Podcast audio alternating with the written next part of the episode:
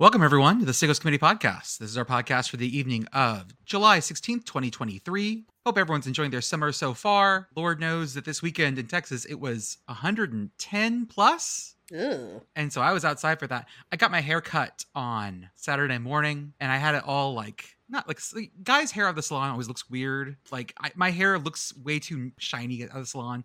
So I come outside, I was like, I'm worried about this. And then I walk out in the humidity and my hair just like, it doesn't quite poof, but it just loses all structural. And for me, that's saying something because my hair is not structurally sound anyways. So, with me tonight, as always, I've got Commish. We've got permanent squatters who I'm pretty sure have voting rights at this point.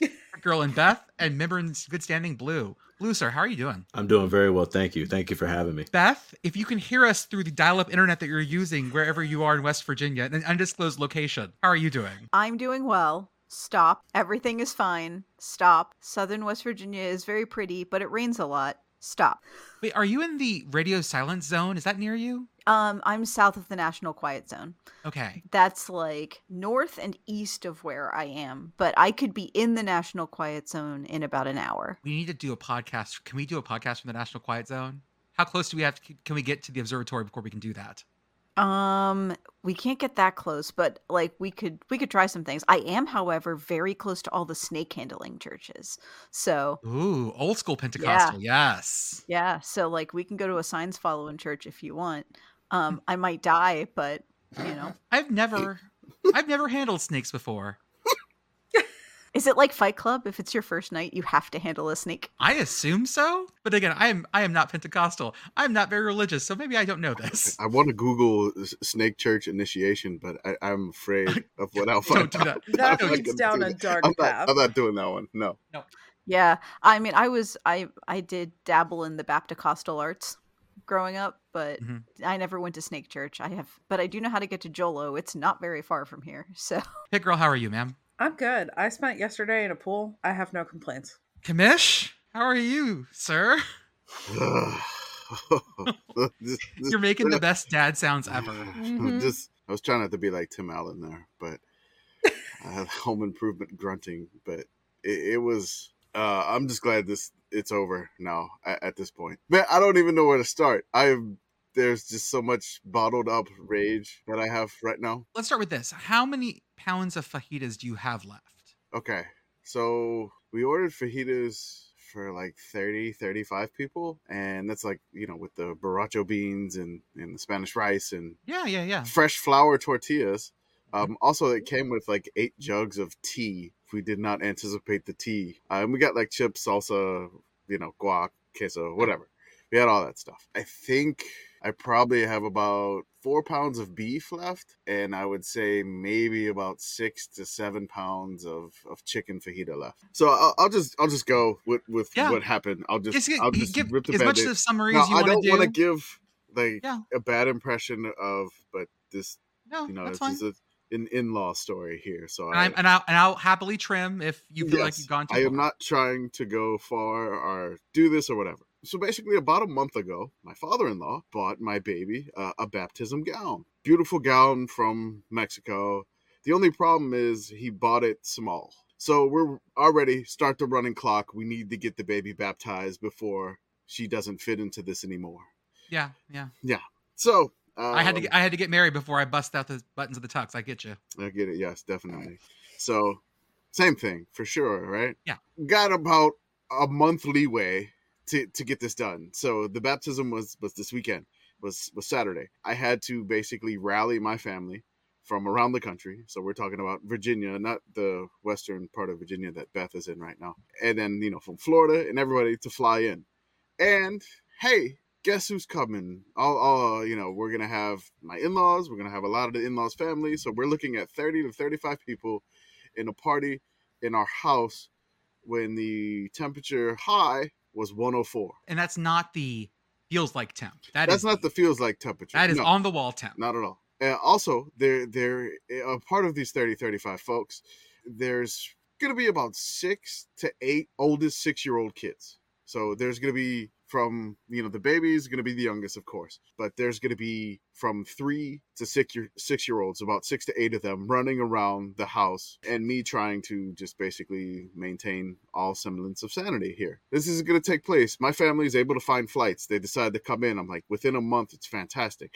I don't get an opportunity to get the off days because it's a month out and all these days are already requested. So i did not have an opportunity to have friday off thursday off to prepare anything. Glee, my wife did get Friday off, which was nice, but she spent an entire day cleaning. My family came in Thursday night. My mom came in, and then Friday, uh, my my sister and aunts and and her two kids, husband, everybody came in there. So Yeah.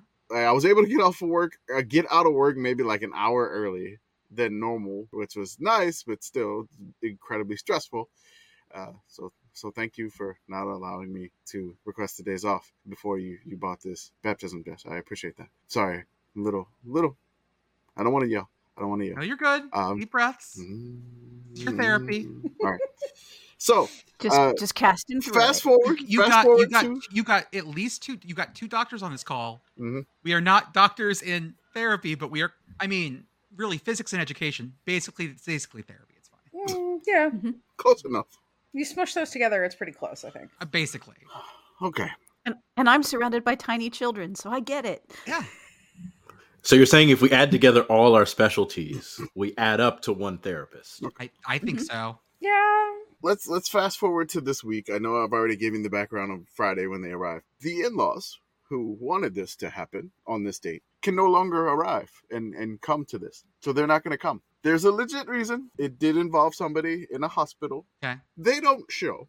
I'm like, okay. So we just down two. Fine. We got enough food or whatever. We scrambled. The baptism's at 10 in the morning. Fantastic. The church is very well air conditioned. Everything goes smoothly. You were So- wearing a nice you were wearing a nice like tech uh, Oh, polo. yeah, it was tech nice. polo, yeah. I was not- well. I was not, you know, I am not wearing a long sleeve shirt. I am Nah, not wearing not a suit. Don't do hell, that. hell no. Although doing that. you would look great in seersucker. I'm just gonna say. I, I have never had a seersucker suit.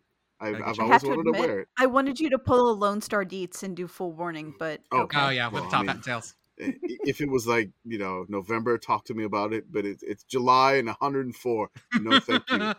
You say that like it's not going to be 104 in November at the That rate we're going. we get back to the house uh, after the baptism, and then here comes the scramble. Right, Uh, this is what I got to do. I have to set up a kitty inflatable thing outside in the blazing hot sun. I rush home after this, get the kids home. I am outside, you know, wearing shirt, just dripping, sweating, trying to hammer in this this inflatable thing that we could Oh, yeah. not, we couldn't rent one because again, not much leeway here. Mhm. We couldn't get the the 22 foot water slide either, so that that was taken up. They didn't have anything available, so we ordered a Prime Day thing that could fit eight kids and hold Yeah. up to 400 pounds. I'm like, perfect, whatever. I'll I will hammer the stakes.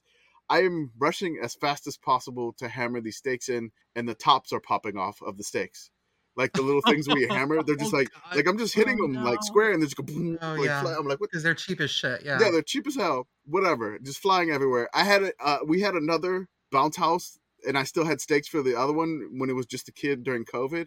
Mhm. Uh, so I, I grabbed those stakes and did that. I'm just sweating. Throw this thing on. I I have like little misters out the back on my deck. I have those turned on. Um, Yeah. It's just like a little tube, uh, and just hook the hose up, and then you just spray in misters and everything. Perfect. They get back with the food, and we noticed some of the folks on the in-law side of the family didn't come to the baptism, but we still assumed that they were coming to get the food because, you know, I mean, who's going to re- refuse free fajitas, right?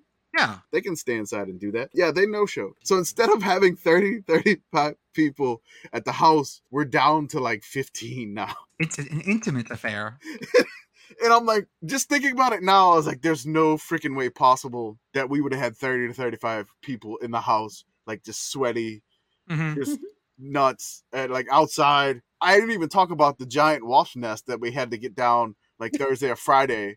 A double sided wasp nest behind a fan. Jesus Christ, man. I am still slightly disappointed that you did not seize your opportunity to Mm. become stick stick dad. Mm-mm. Mhm. I've listened to too many Shutdown Fullcast disasters, and The I had to take supply. I had to take photos for this baptism, and I'm the one that's like holding the baby. They get the water dunked The on Lord the head. supplied you with a pinata, and Yeah. you turned it down. Mhm. That's all I hear. A fighty pinata. I will let you know that when they knocked it down Friday night, Saturday morning, the there were still like four or five wasps on the nest itself, laying on the ground right in front of the door. They didn't even pick that up. So I had to get the shovel. And I got the shovel and I just like flung it into the middle of the street from the backyard. It was it was a nice thing. I'm imagining like wasp grenade. Pretty You much. fling it, what it just was. wasps. It just wasps everywhere eh, on the yard. I mean, I, I probably like flung that at least like 30, 30 feet. Good, good 30 feet, you know. Good. Other than that, how was the play? we are rough. We are tough. Surely Sunday is fine. We get through it. We're okay. We, we get through it. I'm sweaty. I mean, I, I get a little heat exhaustion. Um, you know, I get that little heat exhaustion headache, maybe a little dehydration. Yeah. Um, I had to You can't have a little bit of that. I- Yeah. yeah, just just a little bit of it, you know, just a little bit.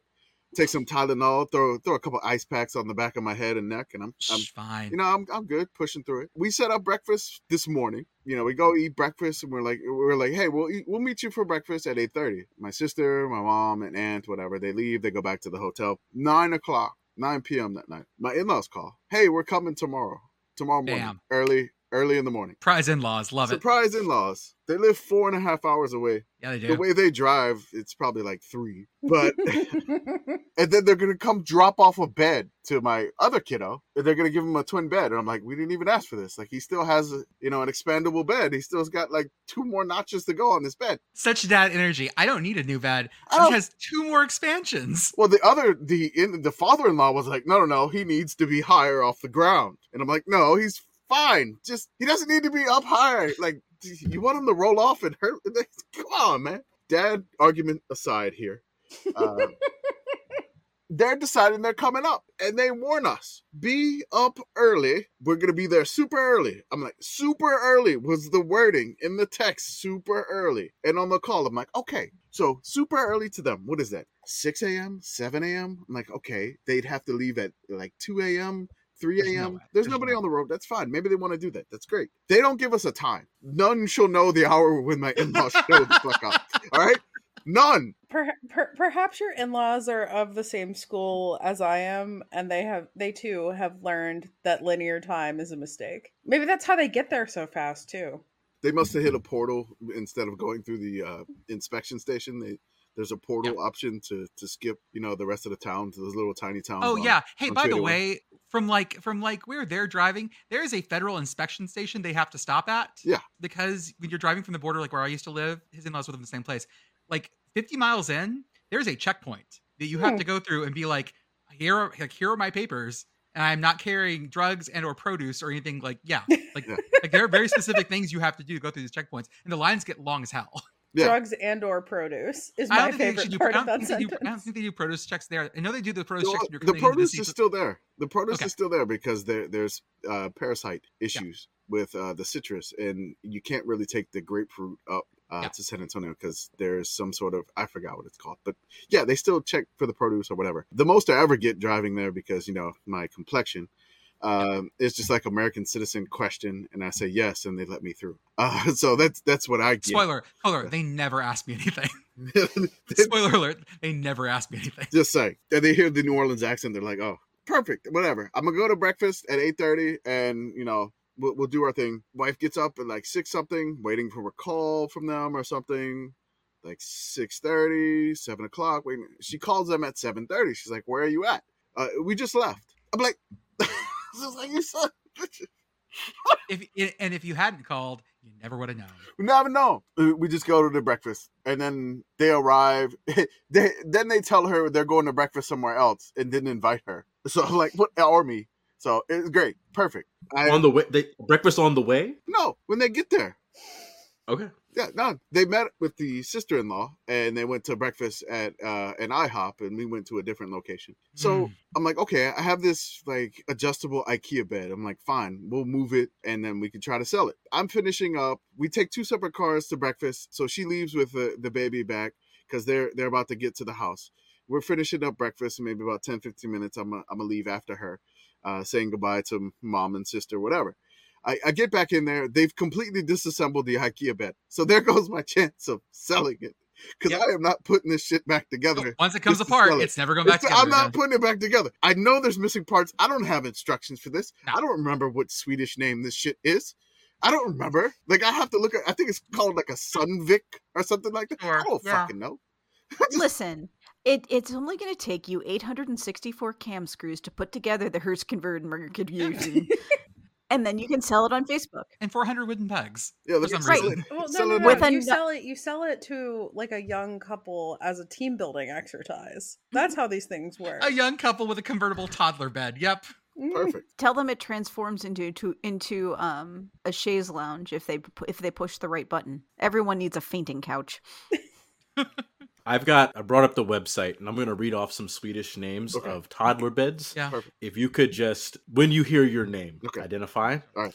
So we have Kura, K U R A, reversible bed twin. It wasn't a twin. Minnen, ex- external bed frame with slatted bed base. Give the I- I- slatted bed. There, there are slatted bed base. I, I, don't, I don't think it's that one though. Sniglar, bed frame with slatted bed base. This feels Slatted this bed. feels We're like it might be it. We're Is it a getting there. Sliglar? Could be. A That's my next cat. That's my next cat name. a Slakt, which is S L A with an umlaut K T, bed frame with pull out bed plus storage. Hmm. And the last one they have here is the Busunge, which is an extendable bed. I bet you it's this. It's it's the slut. Whatever. what was it called? Okay, I found it. The Sniglar. Sliglar. I found it. I, again, it was. Slut. I actually had the it name, the name right. The the Sund Vic. Oh, it's the convertible crib. Yeah. Okay. I- Yeah. Or the No, no, convertible it's bed. not. Yeah. So I'm just gonna put this Yeah, in the back- podcast chat so nobody has sure, any do idea that. what it is. I'm still Why just not? imagining future Beth with her future cat named Sniglar. Mhm. And Sniglar like getting out of the house and her standing on a porch just screaming Sniglar. Sniglar, get back here. So look at take- this. Nope, Look at You're gonna guide you back into the home, bed, into right? the room, Beth. Here, My I- cats, thus the last five cats that I have had have all had just bonkers names. So this is absolutely on brand for me. So I put it in the I Sickos feel Committee like your podcast cat's chat. names now are reasonably normal. Uh, Ozzy, Ozzy's weird. Yeah. Ozzy's weird. Well, Jinx was named after my godkid's named Jinx. I did Okay. not name Jinx. Okay. Um. So, but yeah, like I have a Euclid, I have a Pythagoras, I have a Nomad, I have a, I have a Fusen. All you need now to, to per, for the mathematics is Euler. E Mhm. U L E R. Uh, Gauss. perfect. I was gonna say Gauss. Gauss would be great too. More of a mathematician than a physicist, though. I was married to a mathematician ever so briefly, hence hence the names. I'll just start naming them after modes. There we go. Nobody Dorian, likes Locrian. Locor- nobody likes little Locrian. No one will play with him. So, Commish, it sounds like you had a good time this weekend. Oh, there's more. Sorry. Oh, good. Oh. Keep going. So Get it I out. was I was Better out under the in. impression that they're bringing this twin bed with a headboard. It, no headboard. It's the twin bed, the box spring, and then the metal bed frame of death that you will just the L- metal like the Holly, with the like the, Hollywood shin- frame. like the the normal bed frame that is just metal, and you're gonna catch your shin on it at like oh yeah. and, Just like, shred yourself. and Oh, you just- shred your. and just scream bloody murder because uh, I'm I'm just I'm just gonna wear shin guards. That's Yeah, it. oh, I'm yeah. just walking around the house. Wrap that up with duct tape right now. So our small soccer star has gone from like was our previous bed sort of like a semi-enclosed situation. So It's so got- it's got- hey, I, look- I put at it the in the picture. It's got Sickos the- Committee podcast chat. I found the Got bed. the little side things. We have gone from like bowling with bumpers to Mhm. just like bowling on a flat featureless plane that stretches out in all directions. Oh yeah. Uh, well, he's I I put the bed against one wall, so he has one side that he cannot roll off of. So Can you like can you slam him in a corner? Can we put baby he's in, in a corner? corner, and so there's this one side that he cannot roll off. If he makes it to the front of the bed, uh, he's he's fine. But as I put the extendable bed frame with slatted base, the Sundvik in the podcast chat, you can see how many notches I could extend this. I still had Oh, a yeah. notch to go, and I'm upset that I didn't get to use all the notches. Like I paid for all these notches, and I did not get to use these fucking notches. All right, I didn't get to use the entire bed. I've got a procedural question here. Did your in laws bring their own Allen key to take this thing apart? Because without that, you can't pull those screws out. So that's when the sister-in-law and her boyfriend had this because they go to IKEA all the damn time. Oh. and they took it Mm. apart before I even got home. Yeah. I got home and it was just like the last Someone little had a piece of the Allen frame. wrench. God Well, damn it. and they're just just dis- disassembling this. Then where do you want me to put this? I'm like, oh, Whew. I, Do you I need me I to mail you my metric Allen keys? But like, I'm not putting that shit back together. I am. No. I, I'm done. It's Skeleton done. parts. It's skeleton gonna- parts. Whatever. Uh, if if my neighbors have a fire pit in the winter, you can use the Sundvik for. I would I would not inhale those fumes. I don't know. No. Neither would Whatever. I. It, I'm probably gonna throw it away in the garbage can, like a couple pieces at a time. That's that's about it, really. I'm. What I'm- could go wrong? Huff your Swedish deathbed. Got my title. Thank you. I mean, they- they are Vikings, right? I mean, just Not anymore, uh, but yes. yeah, yeah. No. You ha- oh you my god! put it on You had a Viking Market- Had baptism. a Viking it was a baptism. Viking baptism. Yeah. I think you should just put it on Facebook Marketplace with a sign that says "does not work but could be fun to fix." Well, we are essentially a college football podcast, so let's talk about some college football things. First off, I do want to say congratulations to Mexico. They have just won the Gold Cup, 1-0. Wow. Mexico scored in Noted the college 80th football thing, the Gold Cup. Okay, in in the ballpark of sports, ma'am. Hey, Yeah. hey, hey, hey! Hold on. All football is good football, y'all. Exactly. That's true. my favorite Faroe Islands football team now follows us on face on Twitter, and they are so utterly confused about what we're about. I love them so dearly, but they are so fucking confused, and I'm walking them through it ever so slowly. And that's that's me trying to find more uh, folks to advertise on our podcast and our Twitter account. They are we so utterly confused, and me having to explain what the hell we're about. Mhm. How how what percentage of our followers would you say are not confused about what we're doing? I mean, are are we not confused about Yeah, what I have we're no, doing? I have no clue what we're doing, anyways, and that's the beautiful part of this. We are I- building the plane as we're flying I it. We've know always- the I know the general premise. I think it's like jazz. feel- It's not the notes you don't play. that's right. I yeah. I don't feel like we're building a plane in flight. I feel like that we're discussing like and inventing the concept of flying while we're building a plane in flight. Well, well, I mean, that's what the Wright brothers were doing is suddenly di- uh, discovering the airplane in flight, and they were actually told there are people flying things in Europe right now. There, there were people flying around. They had these uh, balloons with wings. They would fly in circles around Paris. But because we're tech disruptors, we have invented right. this. We're going to claim it. We did it ourselves. Oh, that's right. I mean, We invented the podcast concept of a podcast. On demand radio, all that. We Uh-huh. invented everything right We here. did. The internet's only podcast. I will. I'm. Gonna, I'm going to say that my favorite bit of news this week: Northwestern has had all these problems. It's been so awful over there. They fired their baseball coach too. I think now Yes. it's just They been. did. Oh yeah. But then there was one little beautiful moment where someone somewhere said, "Hey, I heard Coach O is interested in the Northwestern job," and my brain just goes, "Why are we even doing this?" The only thing I think Commish was right on this is that someone saw on his resume that he was from Northwestern State in Louisiana, Mhm.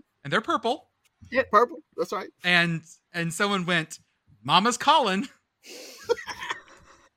and it took like 12 hours to get this rumor unwound because one of the reasons I will never leave sports Twitter is because things like this can burn and flame out in a day, and it's this glorious life cycle. It's like watching a star go supernova. I don't. I don't even think it lasted time. twelve hours. I think it. I it, it care. lasted maybe like five or six. maybe. Yeah. Beautiful. It was fun though. It was fun. It was a fun five or six hours. Chicago with an EAUX. I mean, I was so confident that this would not be happening that I I, offered to do my really bad Coach O impersonation on an entire podcast if he got hired by Northwestern. I just want to ask a fit question, if if possible. I understand everyone wanted to be first. That's why they reported this as quote unquote. We know for Oh, yeah. sure. But this man, who ostensibly is a really good, possibly great coach, was embarrassing to the country club people of Louisiana State University. Oh yeah. Mm-hmm. What are the they? These are the hoity-toity people in Baton Rouge. What are the hoity-toity people, which is what they call people in Evanston, gonna say if he was their head coach?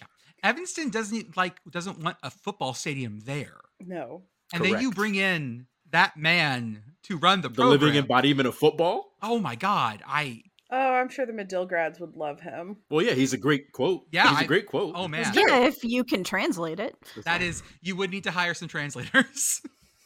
That's right. I'm What's sure your they job? listen. I'm the Coach O interpreter. They got enough brain power in Evanston to translate whatever he says into digestible English. I'm sure that's not going to be a problem. I think Coach O might be calling in. Jordan, where's he supposed to be on the episode? Coach O busy eating some Chicago style gumbo. what is Chicago style gumbo exactly? It's the Italian beef and the Chicago dog in a deep dish gumbo. What is a deep dish gumbo? Gumbo doesn't have a crust. It's a gumbo bread bowl with French bread. Okay, I like that. That I'm- that actually That does sound delicious, though. that actually does. that Sounds actually good. sounds delicious.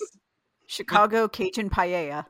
Now we got to get Coach O with some Malort. Mm. And the sound he would make Mm. after taking a shot or two of Malort, it's hard to understand him anyways. Okay, Jordan, follow me along on this road. Go for it. I'm walking. So we're gonna make our jambalaya. Step one, we got to make our malort roux. Oh yeah. And then, can you cook rice in malort? Yeah, I don't can. see any reason why you couldn't. It's Okay. Not, it's not flammable, right? No, but the boiling point is probably pretty low. What's the proof? That's perfect.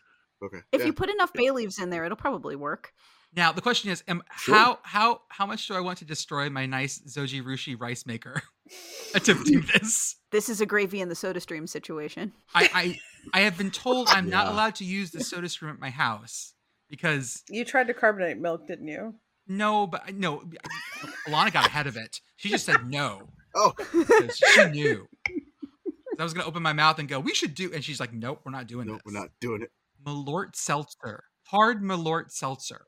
When you want a hundred calories of something that tastes like gasoline while you're outside in the summer, Ooh, that It's a Malort. Most Seven and seven. not the worst. Jail. Oh. Yeah, All okay, of that's this. that's what this is all jail. Jail. Coach O got his Okay. airboat on Lake Michigan. Coach like- O doing He'd see some. going down the Chicago River with his green. Oh my god. I just have this He would image. see some real waves on the lake. Go ahead. Oh. yeah, I just have this image of him like zipping up and down parallel to Lakeshore Drive Mhm. where everyone can see him. No shirt, no. just going Do it in the winter when the lake ice is over. Please. Oh, yeah. on a hovercraft. Yeah, oh yeah, going over. The last thing we see is him going over Niagara Falls, like pedal down in his airboat. There's no pedal. It's it's a. Oh, is it? throttle. Sorry, the- Yes, It's a lever. You can The tell I've never, I've never airboated. Sorry. never airboat. Admiral in the airboat navy, Jordan. I, I'd, I'd like to talk about something a little more biblical now. Something about Notre Dame and a rib. And we all know that the, the reason we have sin in this world because of women. That's that's biblically true. Basically, we all know this uh, because of the rib and the whole thing. I'm I'm real loose with Genesis here. Uh, A little bit. A little yeah. bit Nope, loose with nope, I think you nailed it. That Cool, sounds great got to it. me. That's that's that's that's my upbringing right there. Sam Hartman, former Wake Forest quarterback, now Notre Dame quarterback. also, like women largely responsible for his existence. But yeah, go on. That too, yeah. He had a rib removed, two rib, maybe one or two ribs removed. This was because of another issue where it was helping like breathe. Oh, I forget what it was. It was something else in there. He had like blood clotting issues or something, if I recall correctly. Okay, And this is something that apparently can help with that. Good to know. I'm just imagining going to the doctor and having the doctor say, "You know what the problem is? Too many bones." Mm-hmm. I, I often so many problems with that, and and you don't get those ribs just removed. You put them in a fridge and you keep them to make jewelry out of, and that's what Sam Hartman's mother is doing. I mean, they are they are his bones, right? You may as well just retain custody of them. I just, how did you talk the medical establishment into letting you keep things? Because usually they're like, "Nope, sorry, it's medical waste. You can't have the weird stuff we spooned out of your head." Okay, I'm oh, gonna it's, say it's the something that's top. It's the top rib removed. I'm gonna say something that's gross. It's a bottom rib. Uh, Okay. You may want to cut this if, if Yeah. it's too bad. But uh, I had a kidney stone. Yeah. And, and they offered me if I wanted to keep. Yeah. I, I declined.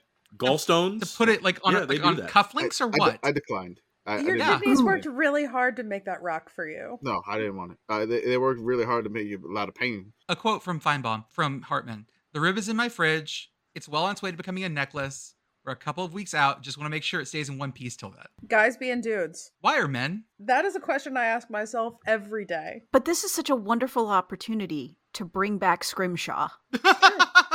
Sure. I just want, like, just get out a nail and start etching your favorite football story onto your own ribs. Now more than ever. hmm Oh my god! I found I found a pin for Chicago gumbo on Pinterest. okay, go. Let's g- give us Alright. some. Give us some ingredients. All right, here we go. Chicago gumbo. One pound of sweet Italian sausage. Yeah. Off to a great start. Okay. Oh, good. All right. Uh, Uh, possibly too spicy already. Continue. okay. I mean, it's- it's sweet. It's not the spicy Italian sausage. That's that's. I don't know. That Oh, that extra that's- fennel. That fennel's pretty Oh, spicy. it is pretty spicy. Ooh, Coach O got the got the two tablespoons of basil with some fresh leaves, one pinch of chili flakes. Oh, whoa, whoa. Whoa. Now, oh, slow down now. This better be making 30 servings. Uh, two tablespoons of flat leaf parsley, one clove of garlic, one green bell pepper, one red bell pepper, one 14 and a half ounce a can of tomatoes with liquid. Coach O, Coach O can't handle the tomatoes in the gumbo. I would say tomato in your gumbo. That's that's. Oh God, no! One yellow onion, and then uh, canned goods. One uh, tablespoon of, of tomato paste. Four cups of white rice cooked. Some a teaspoon of paprika. Tablespoon of olive oil. Provolone, aged cheese. Uh, okay. Uh, a half cup of red wine, dry, uh, and then a cup of Jared oil packed. Sorry. Pickled. What? It's giardina. Uh, pickled, Okay. Uh, pickled uh, Italian gar- uh, vegetables. Gardnera. Yeah. Gardnera. Yeah, yeah, yeah, yeah, whatever. But like pickled Italian vegetables, drained and roughly chopped. Mhm. Um, how is this gumbo? You've made gumbo bolognese. You've made gumbo goulash. It's like a pasta, man. I guess. Uh, That's mm. not enough garlic. No, it- Well, no, I mean, definitely. They said one clove. That means here a head. Is a, yes, this is not really gumbo, but whatever. I'm sure it would taste good. But Where are secondarily, one clove of garlic is not enough garlic for anything. What are we doing here, people? It was like the whole time we're going down and I'm like, okay, we're making spaghetti sauce. Okay, we're making spaghetti sauce. Okay, we're making spaghetti sauce. Okay, now we're putting paprika in spaghetti sauce. Okay, we're making spaghetti sauce. Oh, look, we put it over rice. So there's the ratings of this recipe. I'm gonna guess they're Uh, great. All right, out of five stars, guess what you think they, they got here? This is a three. Yeah, this feels like a three in that, like, is it gumbo? No. Is it edible? Probably. Yeah. How are the pictures? Are the pictures nice? Because it's a four and a half if the pictures are nice. Uh, I, I linked the. I'll, I'll link the Food Network thing here. You can look at This the, is a Food Network thing? yes. This is Oh, just no. some random ass This is a two. Person? Oh, God. Yeah, this is Nope. a two. This is a A- two. Aged prov. I, I just spelled myself, but it says aged provolone for grating. Who's grating provolone on top of your fucking gumbo? That's a great question. Did you see whose recipe this is? Because it answers did- every question. did. So I'm looking at the comments here. it. It's three and a half stars. Uh, somebody rates it four stars. Something to try. I want to see this one one star, and it's just somebody just mad at the host. Yeah. Jeff Mauro is responsible for this nightmare, Okay. Um, which should answer anyone's questions if they've watched enough Food he was he was the asshole that started the whole "what is a sandwich" thing, and I really like he started what is sandwich Discord in 2012, and I'm done with this. We haven't heard about the Pac-12 media deal yet. That's No. fine, but we Five got days. some news, and and PittGirl, I'm gonna go to you for this. Yes. How excited are you to see Pitt and Cincy play on the CW? Well, I will be in Pittsburgh for that game, so unfortunately, I will not see it airing on the CW with my own eyes because I will be watching the game in 3D with my own eyes. oh yeah, um, but stereoscopic vision, such a cool evolutionary thing. yeah. I'm going to record this for you on VHS. Oh, excellent! It's, that's it's gonna that- you got to do it on VHS. it's part of the vibe. I just really, really hope that like its lead in is like here's some old episodes of Reign, here's some old episodes of Supernatural. Smash cut games on. No pregame, no nothing, just like What- end of What kind of music do bam. you think? What kind of music do you think CW has lined up for foot? Carry on my wayward Michigan Son would work that J-Frog. too. Michigan J Frog would be good. I'm thinking. I'm thinking theme to Star Trek Enterprise here. Go back to the. Yeah? Go What's- go what's- back to the go back to the classics. What's Paula Cole doing? Hmm? What is she Good- doing? Good Where question. have all the Paula Coles gone? Where have all the Paula Coles gone? That is correct. I was looking up what the CW is actually showing now, and it's even like scarier than I thought it was because they've canceled all of like their show shows. yeah, all the decent CW shows, insofar as there are these decent CW shows, are either over or just got canceled. Like Riverdale just got canceled. So, like, what what is even happening on the Wait, CW Riverdale was like? Archie but with witches, right? Yeah, I didn't really watch it, but people liked it. I'm too old for basically everything CW. I mean, I I was a UPN person because that's where I watched Star Trek. It was it was UPN and, and WB that Yep. smashed together to form this monstrosity, right? Okay. That is correct. Mhm. That's correct. I watched Buffy back in the day. Yep. That was yeah, that's that's where all of mine goes to. But yeah, now it's just they Yeah, canceled all this of to their me is DC like stuff. Buffy, Angel, and Dawson's Creek. right? And Was- now was it's Charmed things on that too, or whatever. It Yes. sure was. Okay. yeah, it was. that's and, okay. G- and Gilmore Girls. Totally. They canceled all of that though, and now they're running things like Inside the NFL season 46, Are they just? F, are- There's- are they- F Boy Island. There appears to be a Nancy Drew show that I was not aware of. Hmm. How aware are you of Nancy Drew Media and the extended media universe? Uh, Is I there- mean, the I, d- I was not aware that there was a TV show, but having been a female child, I was very aware of the book series because my mom grew up reading them. So she was like, It- "I read these. You should read these." So I did. Nancy Drew is Nancy Drew is kind of a weird gateway drug that way because you were a hop, a skip, and a jump away from horse girl world. Mhm. Mhm. If you start down that path, like it's tread carefully. Oh yeah, Hardy Boys. That was that was my jam. and the Boxcar Children. And the Boxcar Children, the happy, the happiest orphans in the world.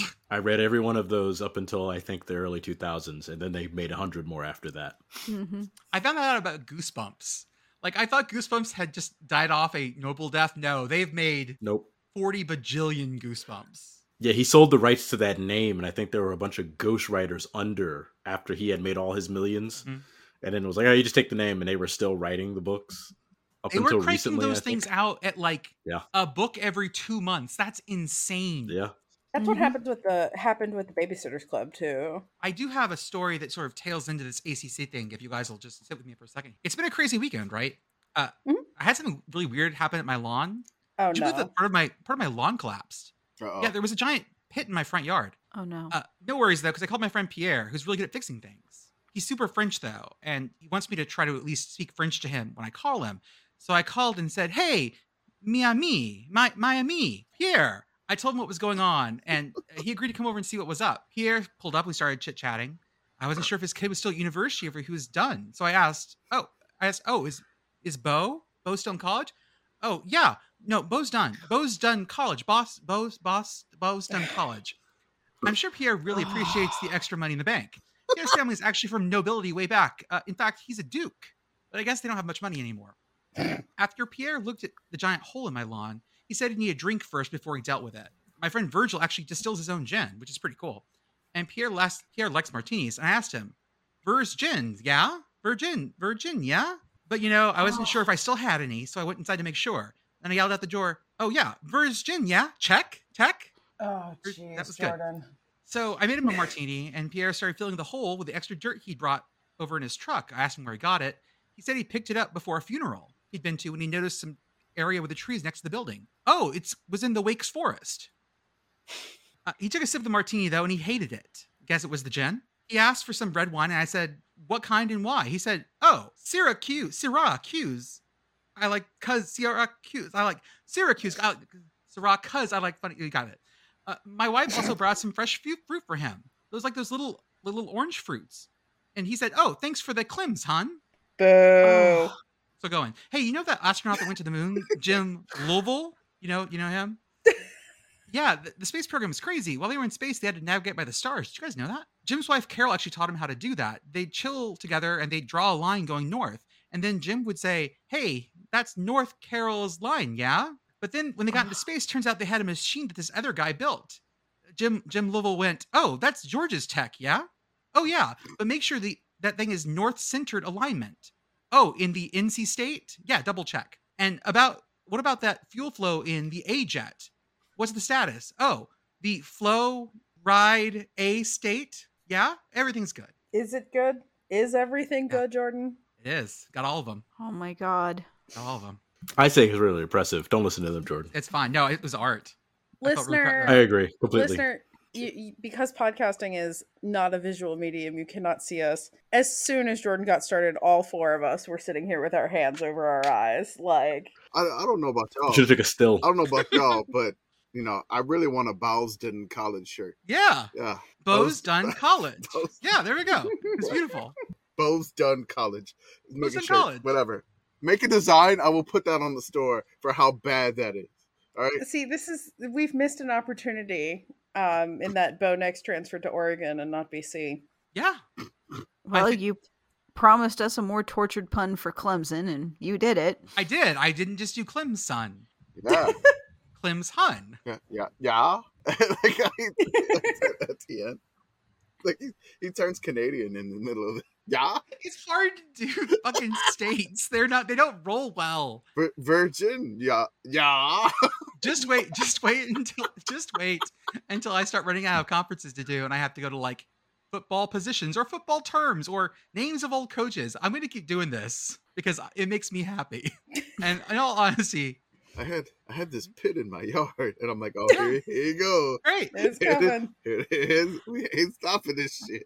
That's where I'm sitting here. I'm like, oh god, how many schools are in the ACC hey, now? Jordan. Oh no. Jordan, can can you meet my in-laws and do this for them? I mean, I'd love to. I, I can do it in Spanish too. thank you. My puns are funnier in Spanish. I bet. Oh, The, the last thing I want to talk about before we get to our best season of all time is something I dropped in the chat if y'all look it up. oh, I had an opinion on Twitter, which means my opinion was bad. And they were talking about flavor ice, but I put up Otter Pops here. I think the flavor ice flavors are basically the same. I just think they colors, sw- yeah. I think they swap out one of them. Let me see. Flavor ice. fla- Flavor Ice has pink instead of There- yellow. There's pink. Okay, Yeah. there's there's pink instead of yellow. What what are they gonna what do they call them? The pink strawberry? It's pink. Uh, they don't have Pink. names. It's Pink- pink. I, Pink I, it might even be pink lemonade. Sure. Yeah.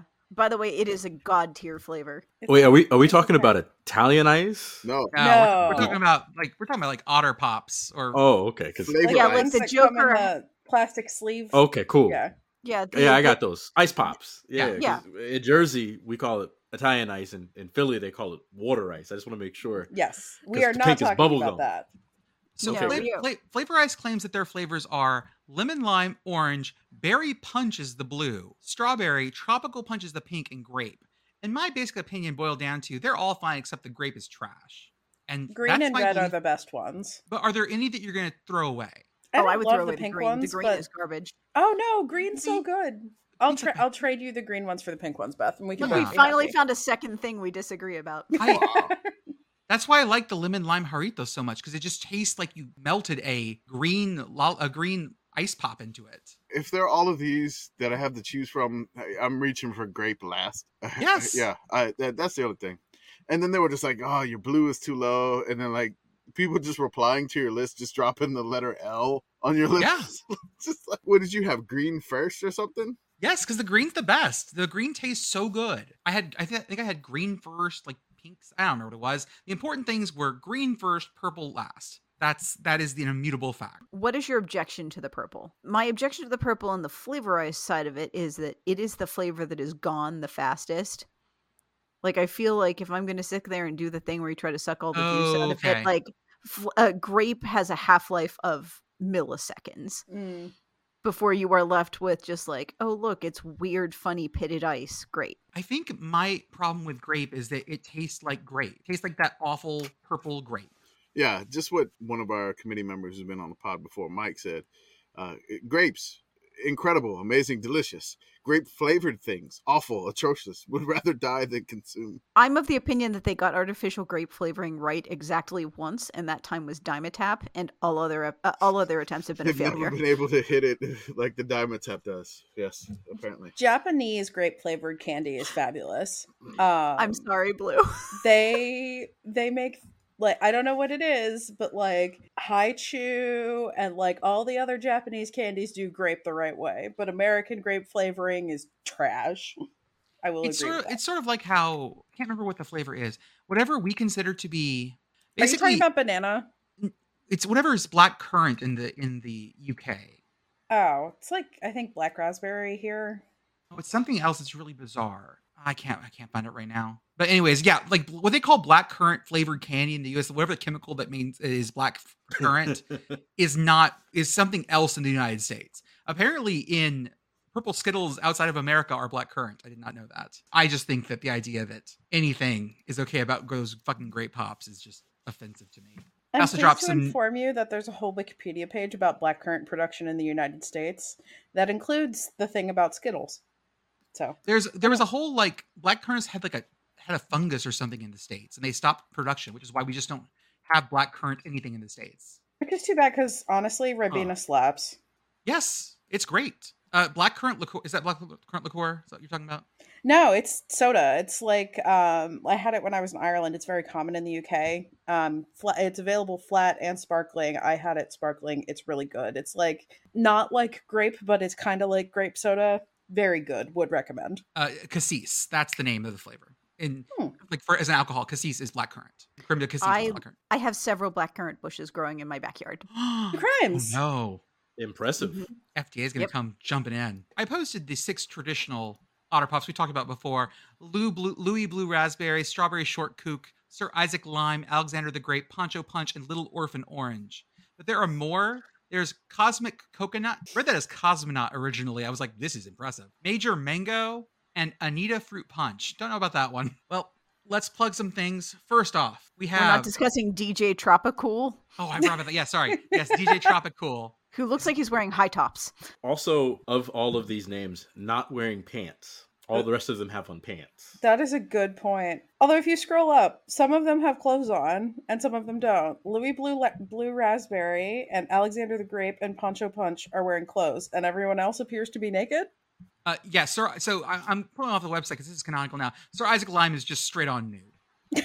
Is Little Orphan Orange nude because they can't afford clothes at the orphanage?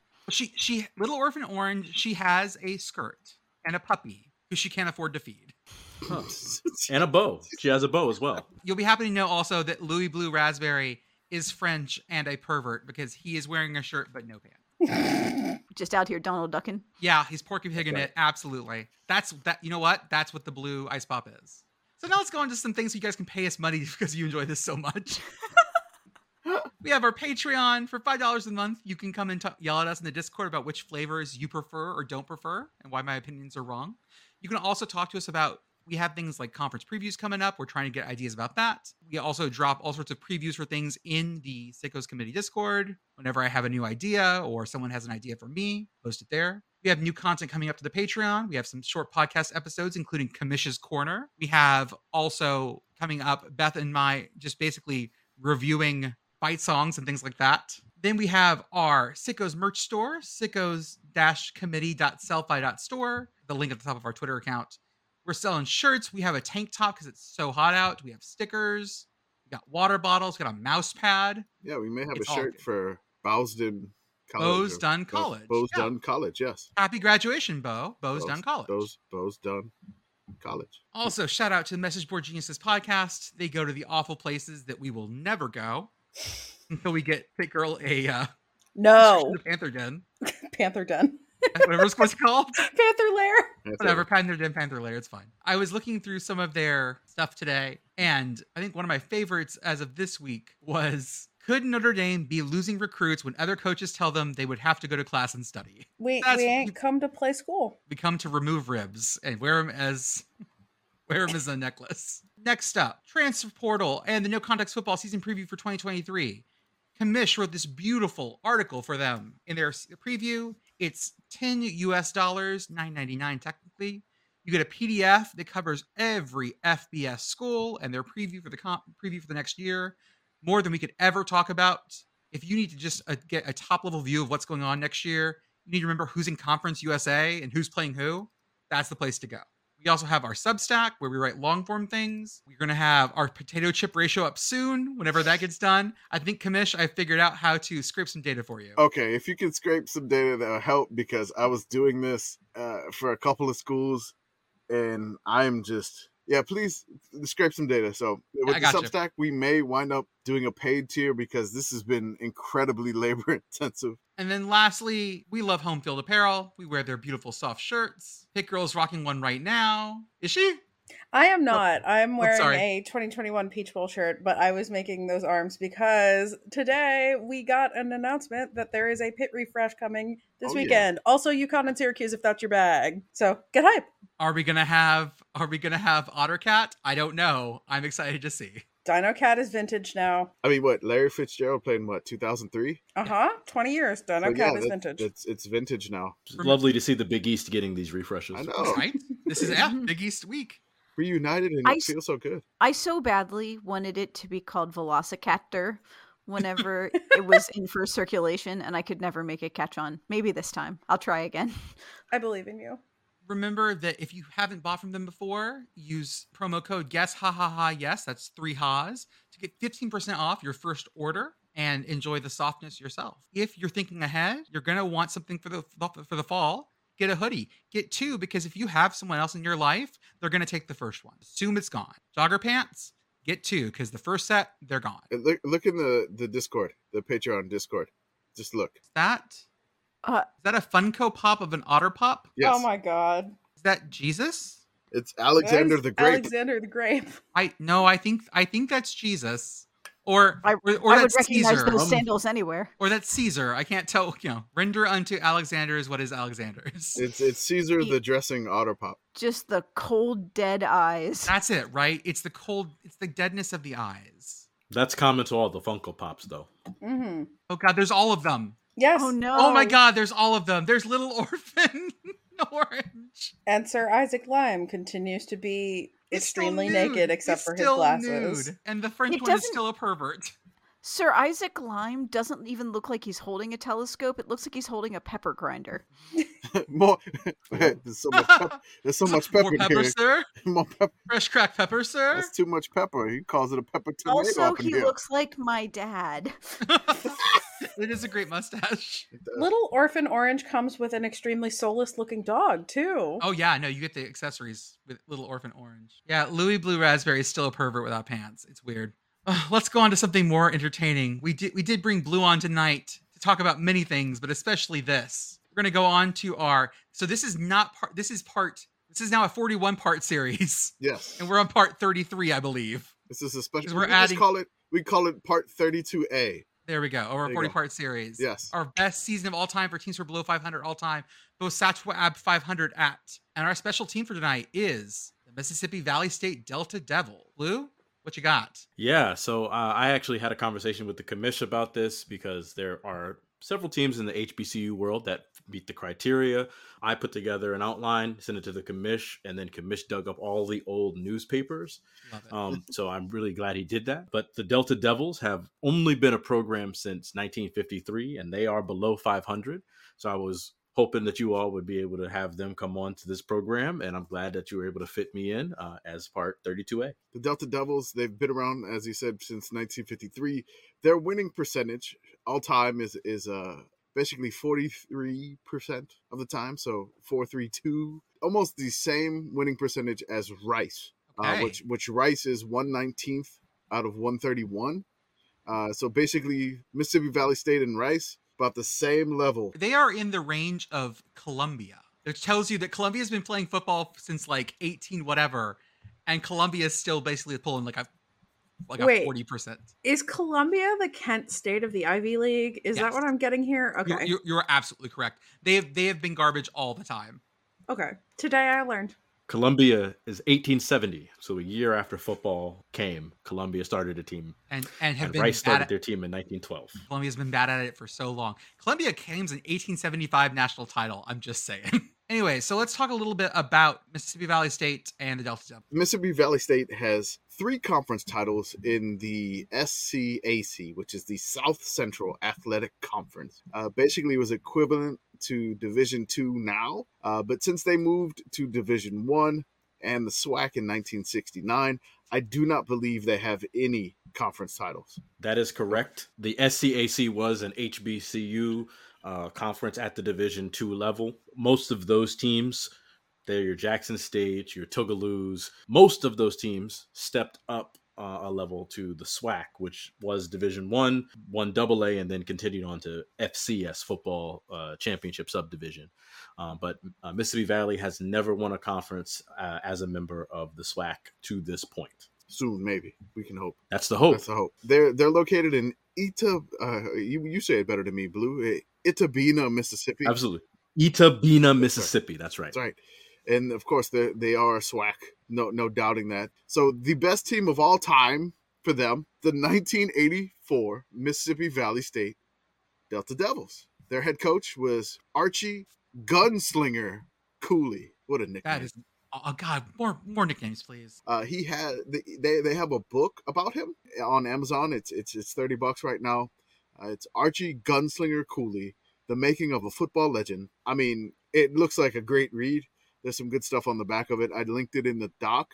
It looks like something that that'd be fun to read, especially after going through this team and digging up those newspaper articles. There's some good stuff here, and this is probably like a story that not many people know and that's why we want to tell it. The history of Mr. Gunslinger Cooley. Uh, he played for Jackson State as a center and a linebacker, so definitely the two most gunslinging positions known to man. Let's say, yeah, that's yeah, that's a that's a gunslinger spot. Definitely.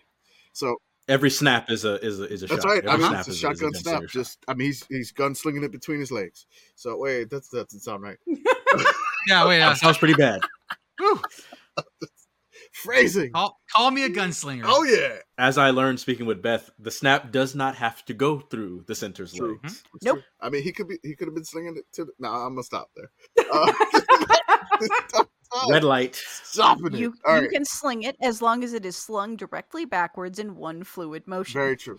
That's correct. Cooley began his coaching career at Southside High School in Heidelberg, Mississippi, where he worked for seven years. From then, from 1971 to 1973, he was a linebacker and defensive line coach at Alcorn State University. Cooley moved to Tennessee State University in 1974 as a linebacker coach. As some of the stuff with these programs, these HBCU, we get limited information. And this is really History's- exemplified by the wiki entry because it says Tennessee State 1974 to question mark. Yeah, so if I could jump in really quickly, Commish, a lot of these HBCUs have limited staff. So if you go to somewhere, for example, even say Alabama, or if you go to Auburn, even if you go to LSU, even if you go to ULM, these are schools that have entire departments in their athletic department devoted to keeping careful stats, careful tracking of what's happening on the field. You can find any year listed word for word what happened in one place. A lot of HBCUs don't have the staffing for that. Hmm. So when he was at Tennessee State, he might have been the linebackers coach. He may have also had several other jobs. He might have been t- tending to the turf. He might have been also doing tutoring. You know, you're wearing a lot of hats at these HBCUs, particularly in this time frame. And what probably happened is between 1974 and 1980, when we do pick up where he's at again, he may have left the university, taken another job. He may not have been getting paid while he was working at Tennessee State on some of these, you know, interior linebacker positions. Like that doesn't exist in this time frame. So he was probably doing a lot, and he wasn't getting paid to compensate that a lot. And so he might have take a step, taken a step back at that Mhm. time. The other thing here, and I remember mentioning this when I was on Blu's podcast. Check out Feed Your Mascot; it's a great show. Um. Is that the other thing that you have for primarily white institutions is more media attention and more media spotlight and external record keeping that is much more robust than it would be for a smaller institution and a historically black institution as well. So even if LSU screws up their their record keeping, ESPN is still keeping independent stats. That is very much not the case for small schools and HBCUs, unfortunately. Uh, I was able to do some digging and found out some more some stuff about his Tennessee State time. Cooley was an assistant coach in charge of the scout team. He developed offensive plays to run against the first string in practice. His playbook consisted of hundreds of plays. They were the type of plays that any local neighborhood kid playing quarterback in a pickup game could draw up in the dirt using twigs and bottle caps. And they worked. Can I shout out one thing about him? Just like one weird, one fun fact that I have a connection to. Go ahead. You guys will look at his tenure. He was at Paul Quinn College at 2000 2006. Paul Quinn is an NAIA school. It's an HBCU in South Dallas. One of the coolest things about their program is they shuttered their football program in 06 to create a farm, Oh, yeah, I read about this. the We Over Me farm. And they I have gone down there for a bunch of events. It's a great campus, great faculty, great staff, great kids. And I say kids in the context of 18 to 22 because I'm old as shit. but what they're doing down there to try to like help the fact that they're in an absolute food desert has been nothing short of amazing. Shout out to Paul Quinn College and their farm and all the stuff they're working down there. Commish, if I can, I want to flesh out just a little bit of his Tennessee State time right before you kind of move on. While he was at Tennessee State, that was they were independent, so they weren't in the Ohio Valley Conference yet, and they actually were under the coach by the name of John Merritt. So recently, if you've ever listened to maybe say one of the Split Zones Duo podcasts, they talk about Jake Gaither, and everyone knows about Eddie Robinson Jr. He's really a legendary coach. We don't really talk about a lot of the other coaches in the HBCU world. John Merritt coached at Tennessee State for 20 years, and he won at least five Black National Championships that we kept track of. And then when he retired and left that very next year, Tennessee State won another Black National Championship. He actually put a lot of talent on the field. He would they were running around playing any HBCU that would have them, including my alma mater, Norfolk State, a small time team at the time. But they were this was another one of those coaching trees that kind of proliferated through the sport, particularly the HBCU game. And we just don't really talk about it. Um, but John John Merritt was one of those great coaches that we just like was putting all types of crazy stuff on the field, allowing his coaches to do what uh, Coach Cooley, the gunslinger, was up to. Cooley finally gets hired, uh, first head coaching job. He gets the job at Mississippi Valley State. The success that Cooley achieved at Mississippi Valley State is attributed to his design of his innovative satellite express passing offense. It was a no huddle offense featuring five wide receivers. Now this is like 1980, Oh yes. and you're running five Yes. wide. It's insane. It's amazing, and it's no huddle. Cooley led the Mississippi State Delta Devils to their only Division One AA playoff appearance in 1984, the year we're talking about. The 1984 uh, Delta Devils football team set different passing, receiving, and scoring records that featured Jerry Rice and quarterback Willie Totten. To this day, right. to this day, Cooley is the winningest coach in the history of the Delta Devil football program. He also served as an associate professor at the same time as you were talking about Blu, as a physical education professor at Mississippi Valley State. So, wearing a lot of hats, teaching classes, and coaching, the Satellite Express offense consisted of those five wide receiver sets, sometimes lined up in the slots, and other times they lined up in a devastating formation known as stack. Holy shit. In this formation, four wide receivers lined up single file on one side with a single wide receiver on the other side. And on the other side, by himself, was Jerry fucking Rice. All right? and just daring someone to throw. Oh my Just god. Ball goes here. Yes. I love the fact that we have these positions all labeled by just letters, just like Y, H, Z, F, and then we have a box that just says Jerry Rice. So I, I want to touch on this because the system that they're running at the time is cutting edge. So you have to think of the time and place. 1984, this is around the time that BYU wins their only national championship, basically running an air raid. You've got on that coaching staff a young Mike Leach, uh, excuse me, the late young Mike Leach is a, is a young man at this time, figuring out how to actually put this onto the field. San Diego, the Chargers, they're running the Air Coryell system at this time. Dan Fouts is throwing all over the field. And this same innovation is happening in the HBCU game. So where everyone, you have to think, this is the SWAC. So Eddie Robinson Jr. is active at Grambling State at this time, and he's running bully ball. Big boys lining up three yards in a cloud of dust, student body left, student body right. And then at this small school, they're like, you know what? We got five wide receivers. We're going to throw the ball 75 times a game. Stop us. And we have the best wide receiver in HBCU history over there. We got four guys who are going to catch a lot and one guy who's going to set every record in the record. It's, it's this is a lot of fun. I love this team just because of the innovation and the really when you you have a small team and you're in a small town, do something crazy like this. Like just go for it. And they went for it. The Delta Devils definitely went for it. At the snap of the ball, the receivers adjusted their routes and found open space to make plays. So essentially, everybody had an option route. So you really didn't know what's going on. The defense didn't know what hit them. In addition, the Delta Devils ran this with a no huddle. So just imagine every play, just seeing this formation, just making you just completely dizzy to see something like this. It's it's nuts. And they they essentially ran the drill, uh, the two minute drill for the entire game. And a, a writer that I found, he called it 60 minutes of hell. So I don't know if you I don't know if you remember Nolan Richardson from uh, Arkansas head coaching days for basketball. He would press the entire game, and it was called 40 minutes of hell. But this one was called 60 minutes of hell. As you can see, his record, you know, Gunslinger Cooley here finished 42, 27, and two with Mississippi Valley State. So that is that is their still their head coaching record for wins is 42. Incredible. I want to kind of jump in again.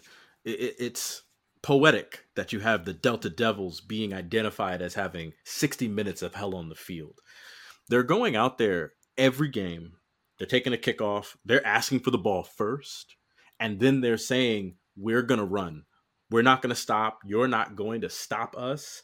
And they're just going up and down the field. And one of the things you're going to see as we start to look at these scores, you would think, oh, that's going to lead to a lot of points. And in some cases, it does. But in a lot of cases, that defense is getting a lot of stops to get the offense the ball back. let's go to the schedule. Uh, so I I threw out their schedule here, and then I have like game summaries. Basically, I'm, I'm giving you the information about uh, the quarterback Willie Totten and you know Jerry World Rice. A- at the time, he was known as World Rice because uh, apparently he would he had a great catch radius, and they said that he caught everything uh, around the world.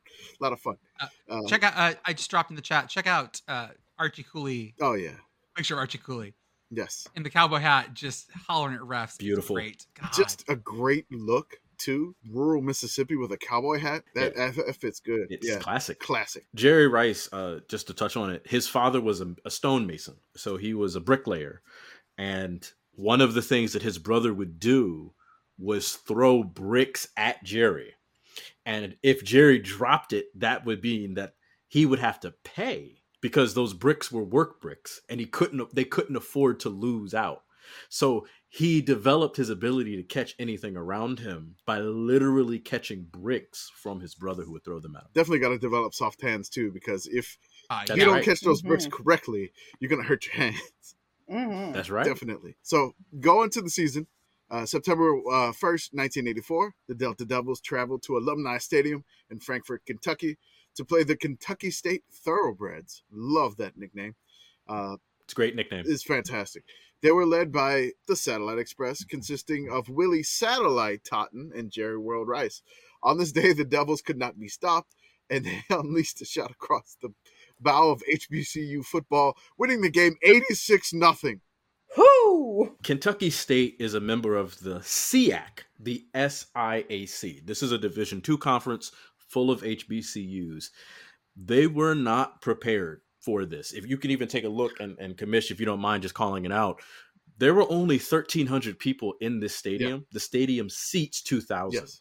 No one expected what happened today. Yeah. But the moment that it happened, they knew something is coming to HBCU. So let, let me just read the stats for Jerry Rice here. Rice caught 17 passes for 294 yards and five touchdowns. Totten threw nine touchdown passes on the day. Wow. Line goes up. That's right. So Mhm. Blu Blu wrote here to prove this game was no fluke. The Delta Devils then beat Washburn in Topeka, Kansas, 77 to 15. Oh my God. Just yes. bodies. The, the Delta Devils destroyed them 77 15.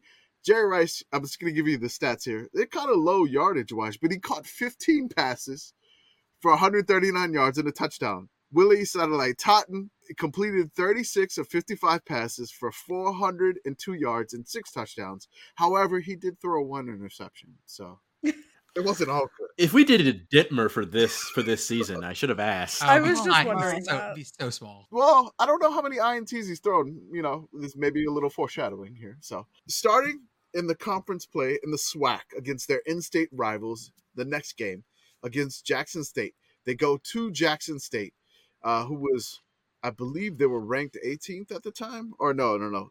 Uh, Mississippi Valley State was ranked 18th. They were tied. yes, Mississippi Valley would have been Okay, they ranked were in week three. All right. Yes. Mississippi Valley State had not beaten Jackson State in 27 years. Holy. They were the little brother for sure. Yes. So I mean, Jackson State, biggest city in in Mississippi, Jackson, Mississippi. Itta Bena, Mississippi, very tiny, very very small. I don't even know what their population is now. Very small town in Mississippi compared to that. So they had not. beaten- 1,600. How much? 1,600. The students that go to Mississippi Valley State basically almost they can just increase the population of the the city. Whew, they can like oh double triple it sometimes depending on how many students they have. They were able to beat Jackson State. They won the game 49 to 32. And this was great. Totten threw for 526 yards and six touchdowns. Holy. Whew. Jerry Rice caught 15 of the passes for 284 yards and four touchdowns. I can't imagine So I- seeing this. hmm Well, I'll be candid with you, Jordan. Neither could Jackson State. Right. So when this ha- so I want to be very clear about the state of HBCU football in Mississippi at this time. At the time, the game that was being played between the two biggest HBCUs, so this is Alcorn and this is Jackson, Jackson State, is called the Capital City Classic because the game is only played in Jackson, Mississippi. At the time, Alcorn had a very small field, and Jackson State was able to convince the legislature to only have this game played in Jackson, Mississippi. So all of Mississippi's HBCU football was being played in Jackson, and Memorial Stadium, where Jackson State plays, is huge comparatively. It's off campus, Mhm. but it seats almost 60,000 people, and they Oh, fill it yeah. Right.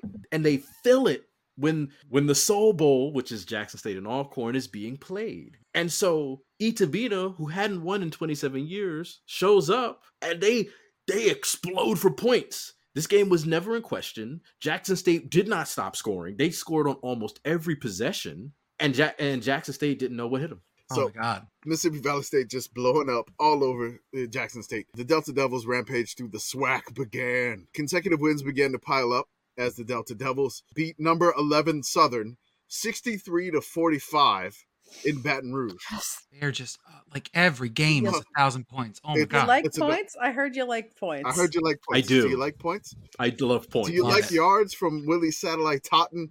He threw for 526 of them, six touchdowns. Rice hauled in 17 passes for 189 yards and two touchdowns. I feel like that was a low game yards wise, but he caught a lot of balls. yes, but he's he's averaging 10 yards a catch. Yeah, true. I, I I mean, I mean, speaking He's of averaging a first down every time he every touches time the he catches the ball, it's a first down. Just just nonstop, no huddle. Jerry Rice coming at you the entire.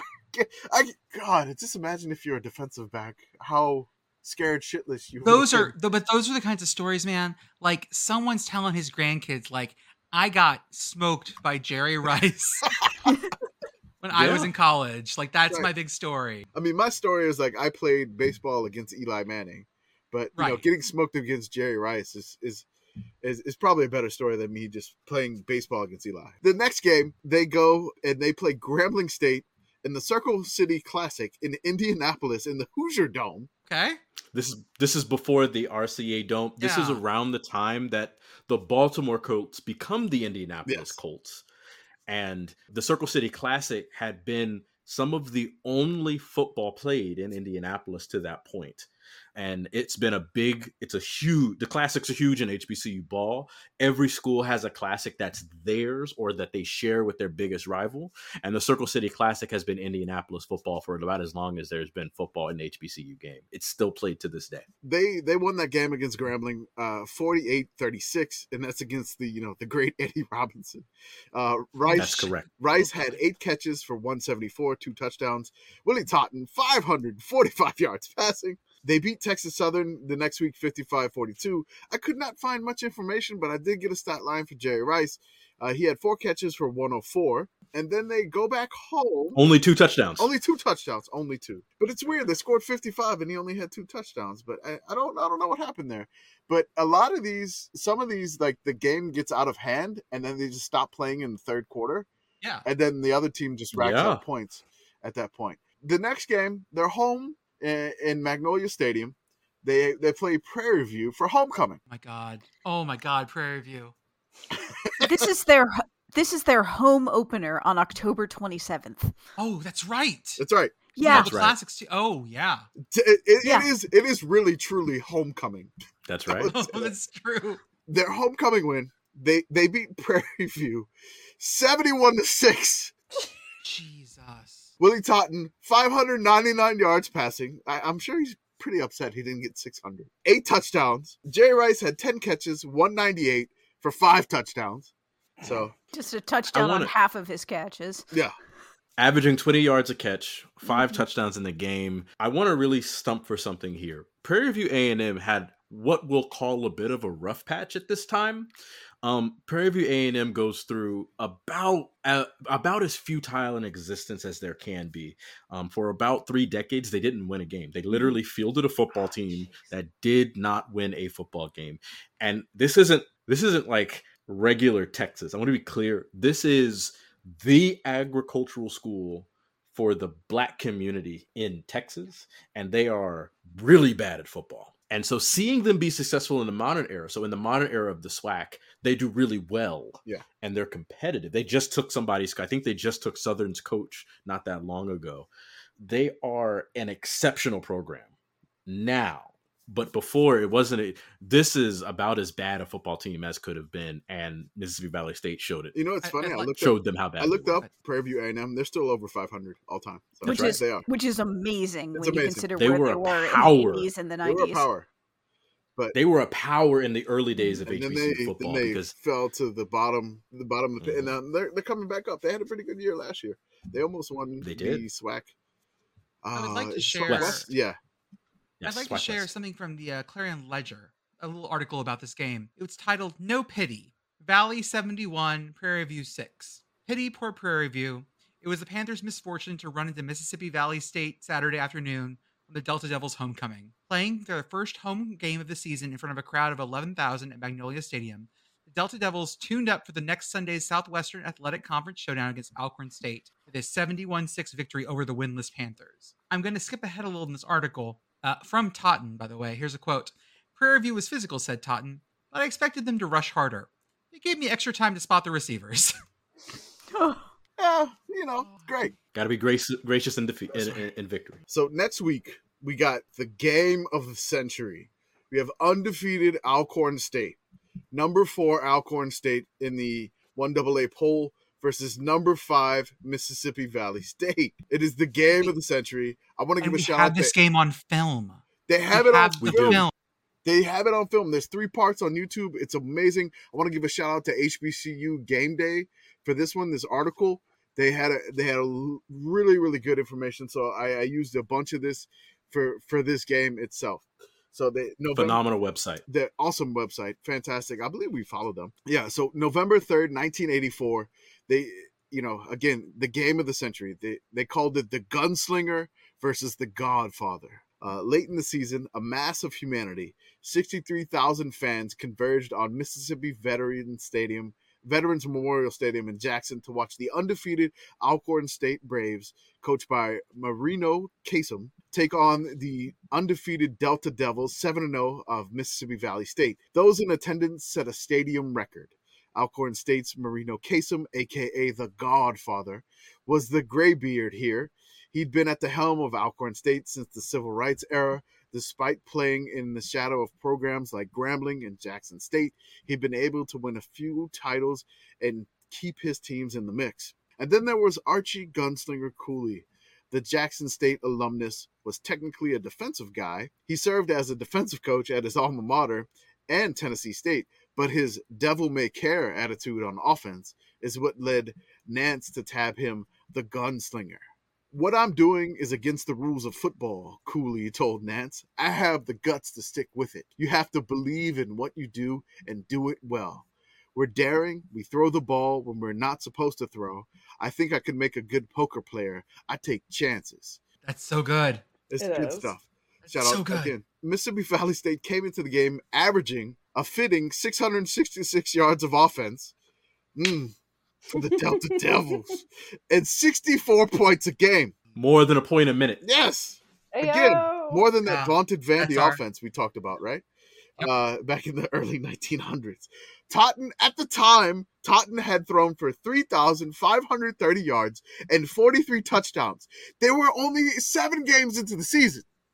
This is a good season. This is like a Heisman winning season for somebody nowadays. And Rice had Jerry Rice had caught 86 passes on the season. the QB stats have aggressively Connor Halliday energy. Like it's the only quarterback I can think to even compare this to Yeah. because I have vivid memories of the seven touchdown. I don't even remember how many yards like super late game against Cal. I just Or was that the one against UCLA where they came back or something? or yeah, It was like I- 65, 63, or I can't remember. And it it was. went to overtime and they missed it on a Pac-12 after doink. dark. Yeah, You know, love I mean, this, Classic, this but- has but- aggressively like but every game, every, every game, game, is like every that. game. this has aggressively like I'm playing NCAA 14 on the easiest mode with On 10 rook- on minute freshmen.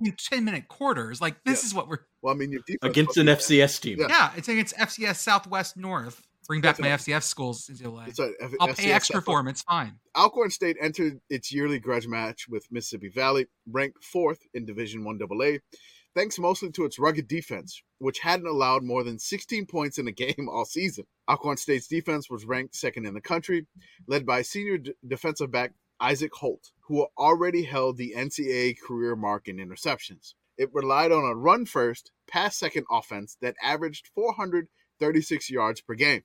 Willie Totten entered the game against Alcorn, already holding Division 1 AA single game records for passing attempts at 77, completions at 46, passing yards at 599, and touchdown passes at 9. His 43 touchdown passes were already six more than the previous season's record.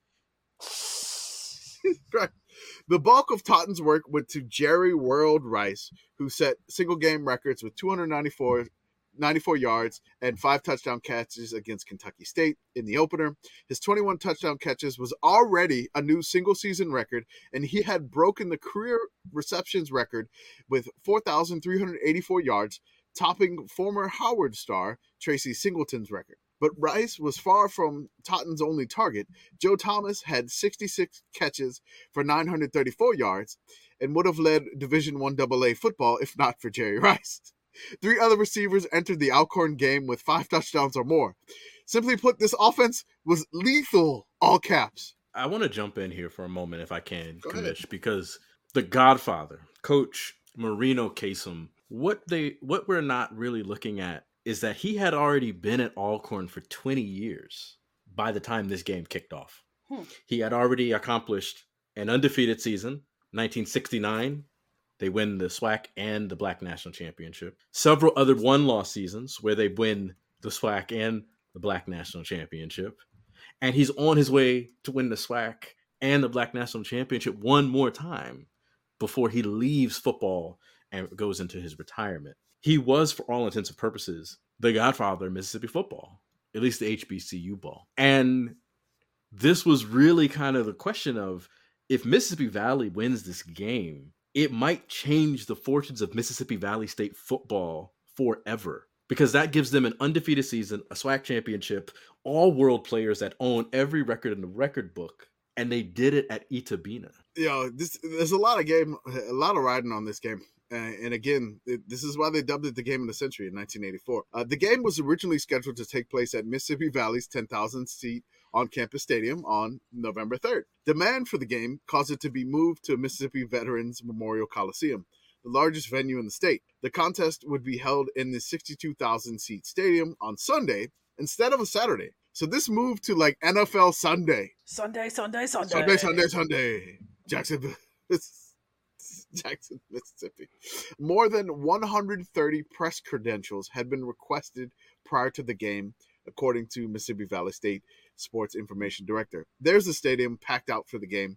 I have it in the dock there. Indeed, the game would be broadcast on WLBT television and covered by the likes of Sports Illustrated. The hype for the game was incredible since Ole Miss, Mississippi State, and Southern Miss were only at a combined eight wins for the season at this time. So all three of the other Mississippi like big name schools having a mm-hmm. horrible year in 1984. So this took precedence. I mean, those three schools were having a horrible like several decades at that point. You know, yeah. yeah I just, be, I- I- I'm just being yeah. mean. I'm just gonna say yeah. I I want to jump in and and really kind of lay something down for a second. You have in the South across most of what is ostensibly SEC country, massive venues that SEC schools don't play in. So one of the examples is Legion Field in Alabama. You got Alabama, you have Auburn, they both have beautiful palaces where they play football, but you have Legion Field, which is still used today for when the Magic City Classic is played, which is Alabama State and Alabama A&M. They still play there because those stadiums are large, impressive venues. Even though a lot of people make fun of Legion Field, the HBCU world holds on to those and Oh, says, yeah. "This is our Super Bowl. I mean, it's just like this isn't." Yeah, go ahead. yeah, it's just like the Bayou Classic. I mean, they they it's in the Superdome every year. It's They play it in the Superdome. It's a tradition That's every year. Every year. It's Exactly. awesome too. It's great. the Memorial Stadium is that for Mississippi, where the University of Mississippi has Vaught-Hemingway, Mhm. where Klenga, Mississippi State plays in their stadium that's tight, but they bring their cowbells. And then you have this stadium owned by Jackson State University presently, that's their palace, where they pack it 60,000 strong to celebrate HBCU football. And I, I want to just to scratch that itch for people. This is happening in parallel across the HBCU world, where all of the, our schools are coming together and saying, we're going to play each other and we're going to bring all of our community together to do it. So you got Hampton and Howard battling out for who's the real HU. You've got the Florida Classic, which is Bethune Cookman and uh, FAMU. You've got the Bayou Classic, like the commission mentioned Oh yeah. you have all of this happening. All of these HBCUs, they're packing stadiums, and they usurped the NFL. Yeah. to do this in 1984. That's right. I mean, it's really unheard of to just move a game to a Sunday. Can you imagine somebody doing that now? I, I don't think you could. The do No, NFL yeah, would be right. furious. NFL would be It's- I mean, furious. Yeah, it's super weird. Like one of my favorite things about Labor Day weekend, but it's also super weird is like the one random Sunday game you get Labor Yeah. Day weekend because it's Yeah, opening before- weekend for college before the. NFL even starts. Yeah, it's Yeah, and then that's why we get like that that helmet game. Last year was Florida State LSU. I think it's going to be Florida State LSU again. Uh, but Yes. we get that that name brand helmet game for that one to try to be uh, something like that, which is uh, the night game. There may be another game on the Sunday, but uh, it, it, it's it's incredible. So them to do this in 1984, the entire state of Mississippi and and the world was just looking at this game. So everybody expected an offensive explosion for this game, of course. And there was an offensive explosion in this game, but it did not come from Cooley's Delta Devils. The Braves of Alcorn State put up 526 yards on their opponents. 211 of them was from running back Perry Qualls, who scored a school record five touchdowns in the game. I expected to get the ball a lot, Qualls told the Clarion Ledger after the game. We had eight plays in our game plan. Seven of them called for me to get the ball, and one was for the fullback. Ball go here. Ball- all goes here. Qualls get the balls. Uh, so Qualls' big day helped Alcorn State control possession for 38 minutes and 40 Oh, no. seconds, leaving Oh. Valley No. leaving Valley just 22 minutes and 20 seconds. Normally, that would be enough. Round them. Oh no. That normally that would be enough for, but Alcorn's defense was unlike any Valley had faced that season. Totten had operated all season behind an offensive line that averaged about 280 pounds per man. But on this day, Totten was harassed all day.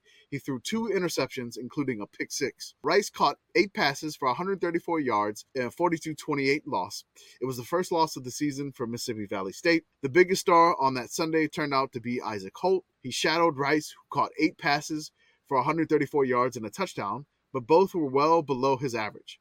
Holt proved his NFL future that day, picking off Totten and scoring a touchdown that pretty much put the game out of reach, even for Valley's high flying offense. Somebody said he's all world, so if you shut him down, you must be all universe. Holt told reporters after the game. He would go to, on to have a solid NFL career with the Minnesota Vikings and the Dallas Cowboys, whom he helped win Super Bowl uh, 27. I believe I have the Roman numerals correct there. You do. All right, Totten- perfect. So Totten, the, the first off, their their offensive line was called Tons of Fun. Perfect. Great name. One. Tons of Two. fun.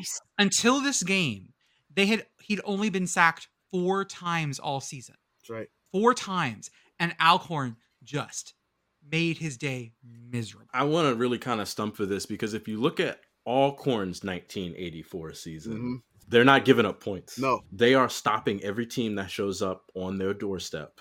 And they said, We're not going to allow you to do whatever you want. You're not going to throw the ball for 100 times. We're going to keep the ball for ourselves. So the, the first step is the best offense is keeping your offense on the bench.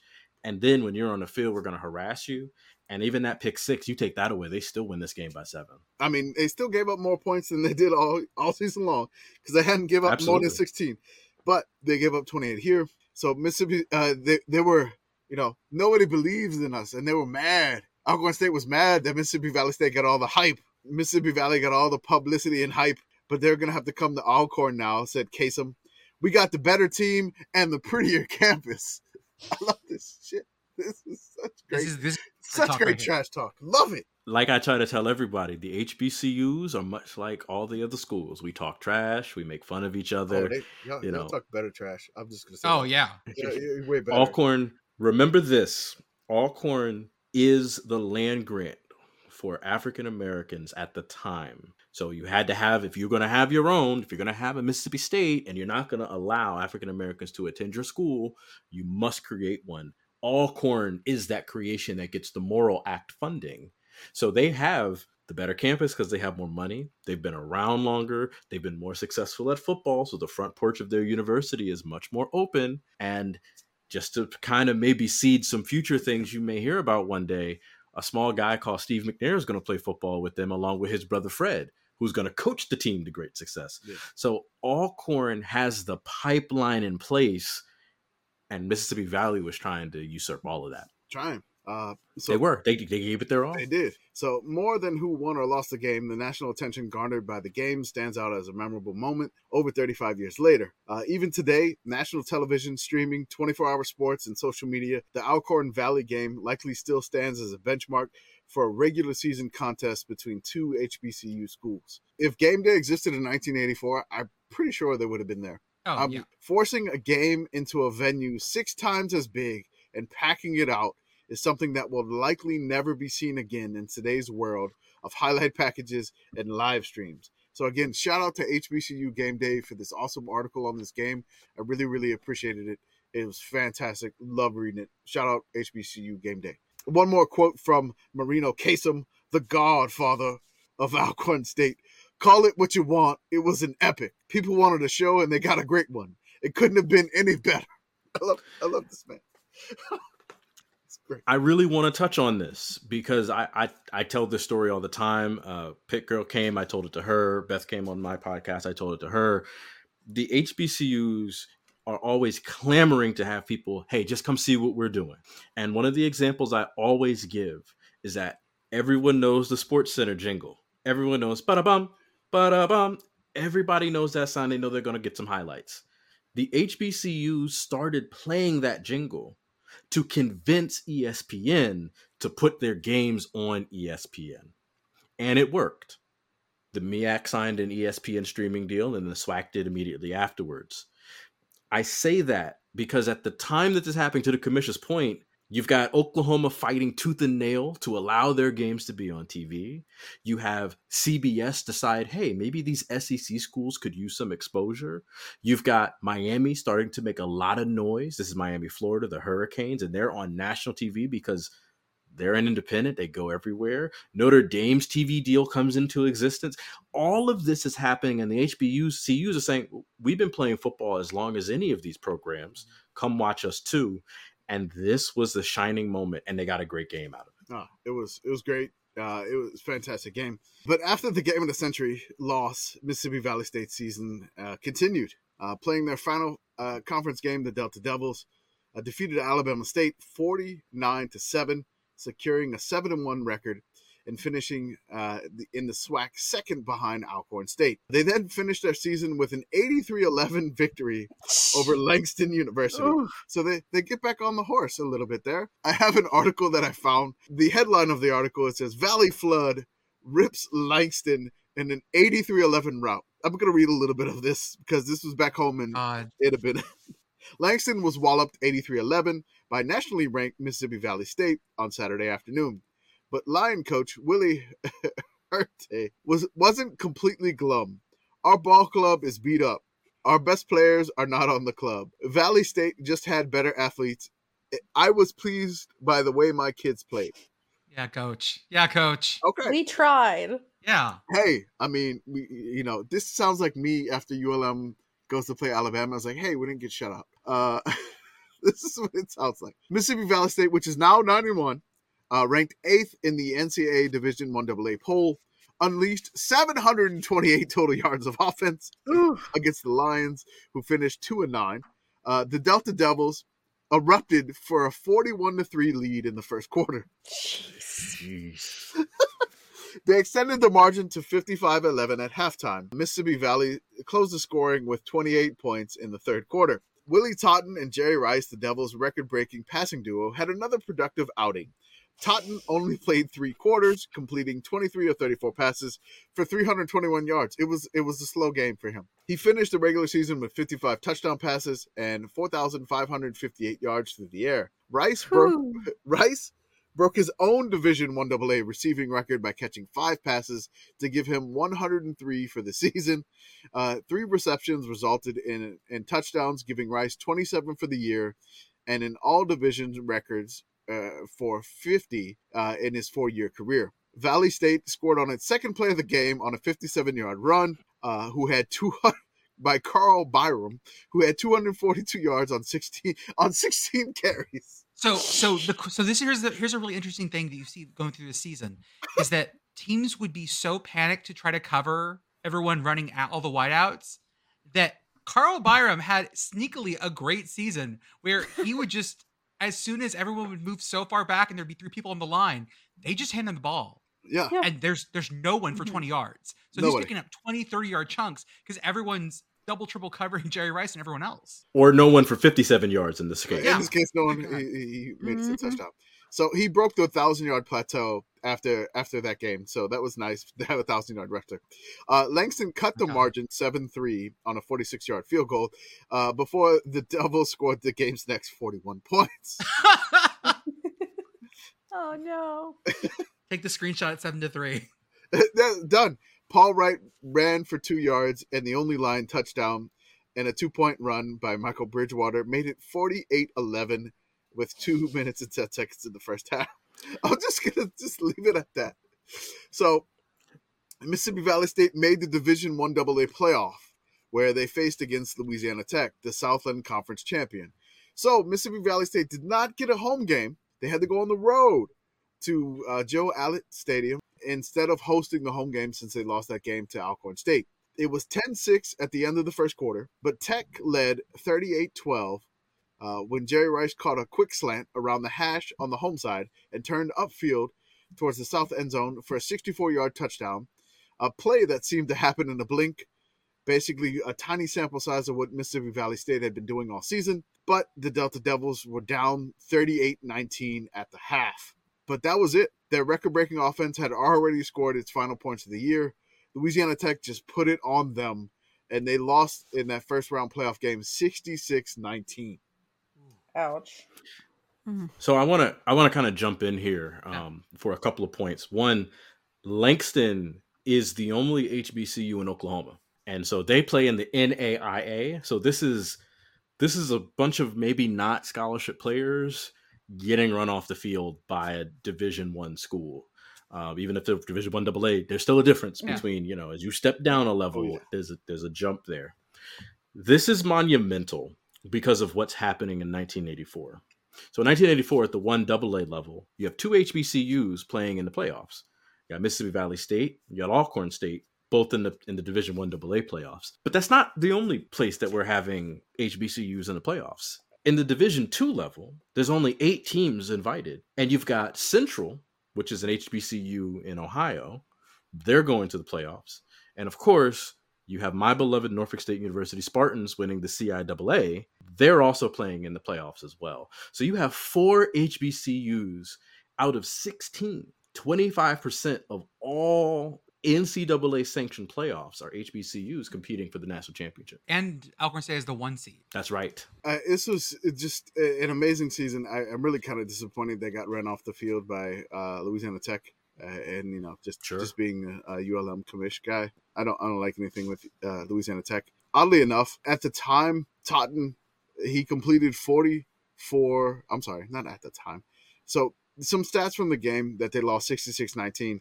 Totten completed 44 of 75 passes for 485 yards.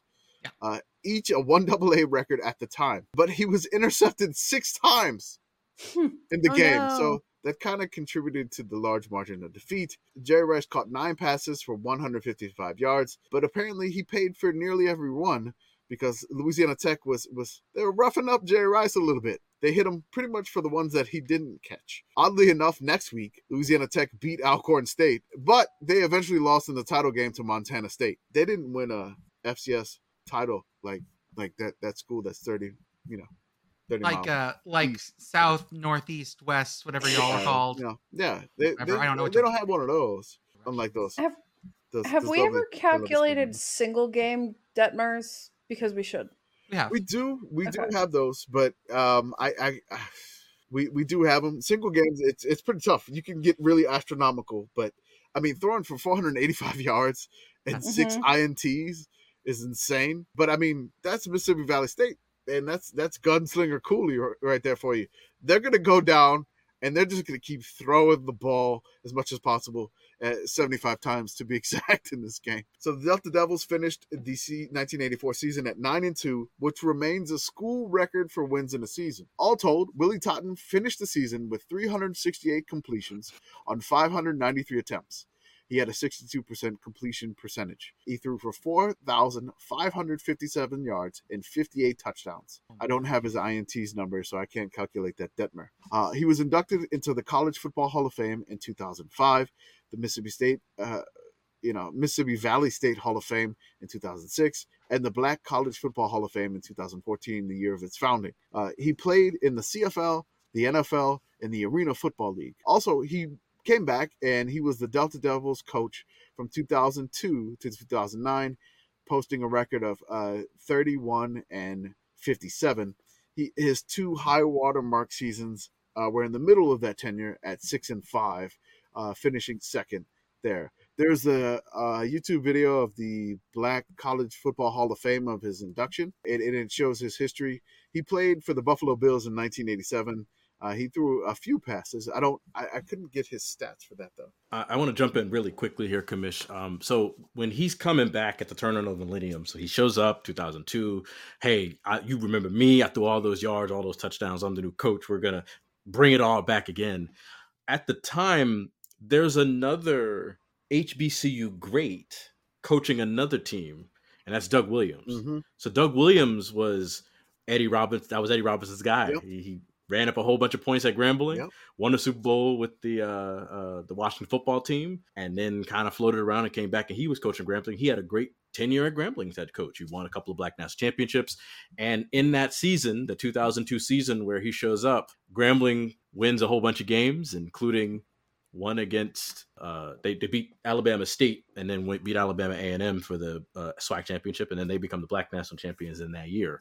So it's kind of like even when their best of all time comes back, Mississippi Valley is always running into even more bigger mountains to climb. Well, hopefully one day they get over that hump. So speaking of Jerry World Rice at the time, uh, as he was known, which uh, he dropped the world as soon as he, he got drafted by the 49ers.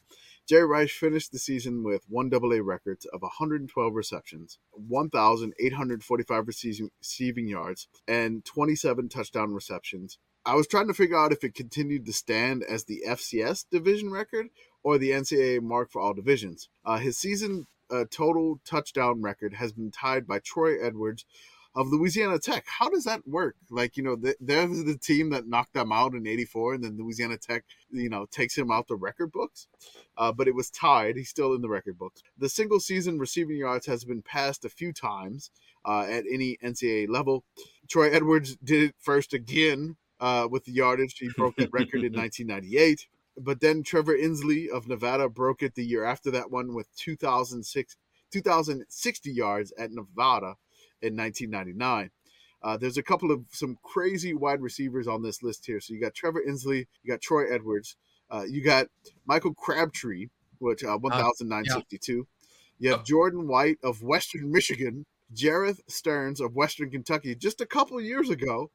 Oh, that's Bailey Zappe, Western Kentucky. That is Bailey yeah. Zappe, Western Kentucky. Then you have Greg Salas of Hawaii, 2010 Hawaii. Colt Brennan, I believe, was the quarterback Mhm. at the time. Rest in peace, Colt. Um, and then a little bit below that, uh, a little bit above that record, Heisman Trophy winner DeVonta Smith. Imagine Eight- that. 1,856. And then Alex Van Dyke, again of Nevada, you know, beat it by nine yards. So I think actually Van Dyke beat the yardage record uh, four four years before Troy Edwards. I apologize for that. So Rice was named to the Division One AA All American team and finished ninth in the Heisman Trophy balloting in 1984. Ninth, From Division One Double A. Yeah, Division One AA. Mhm. That's that's kind of crazy. I think there was another one that was like a, a guy from Holy Cross that was in like you know a little bit higher than Rice uh, from one AA. Jay Rice finished the career with 301 catches for 4,693 yards and 50 touchdowns. Although some sources have his numbers as 310 receptions and 480 uh, 4,856 receiving yards and 51 touchdowns. So if I looked at that that article for Langston, it said that Rice had his 50th touchdown pass, and then he caught one in the postseason against La Tech. So I'm Mm. kind of believing the 51 touchdowns there. Um, They didn't count. So postseason um, count. statistics, right? Yeah. So bowl games didn't count at the time either for Yeah. a lot of players. so Um, the 1984 Heisman was won by Doug Flutie, and a lot of that was obviously his great play from Boston College, but of course those big games. He beat Miami on a hail mary. college? Had another great game. I think. what college was that? Say what now? You said Boston College, Boston College? I don't know. What college was that? Bose, BC. Bose, Bo- Bose Dunn College. Thank you. There you go. Oh, yeah. Excuse me. all right. Yes. Um, Bringing it back. again, I- I'm looking at it. You know, he Jerry Rice had an amazing career, and, and uh, I think a lot of it is because of the level stratification. The voters didn't want to give it to him, Yeah. but uh, considering what he did, he should have been. If we would have had, you know, the Biletnikoff at the time, Yeah. or even maybe the Max. Oh, yeah, yeah, if yeah. those awards existed, sure. he would have won them. But I think he gets the last laugh because the FCS award is called the Jerry Rice Award. True.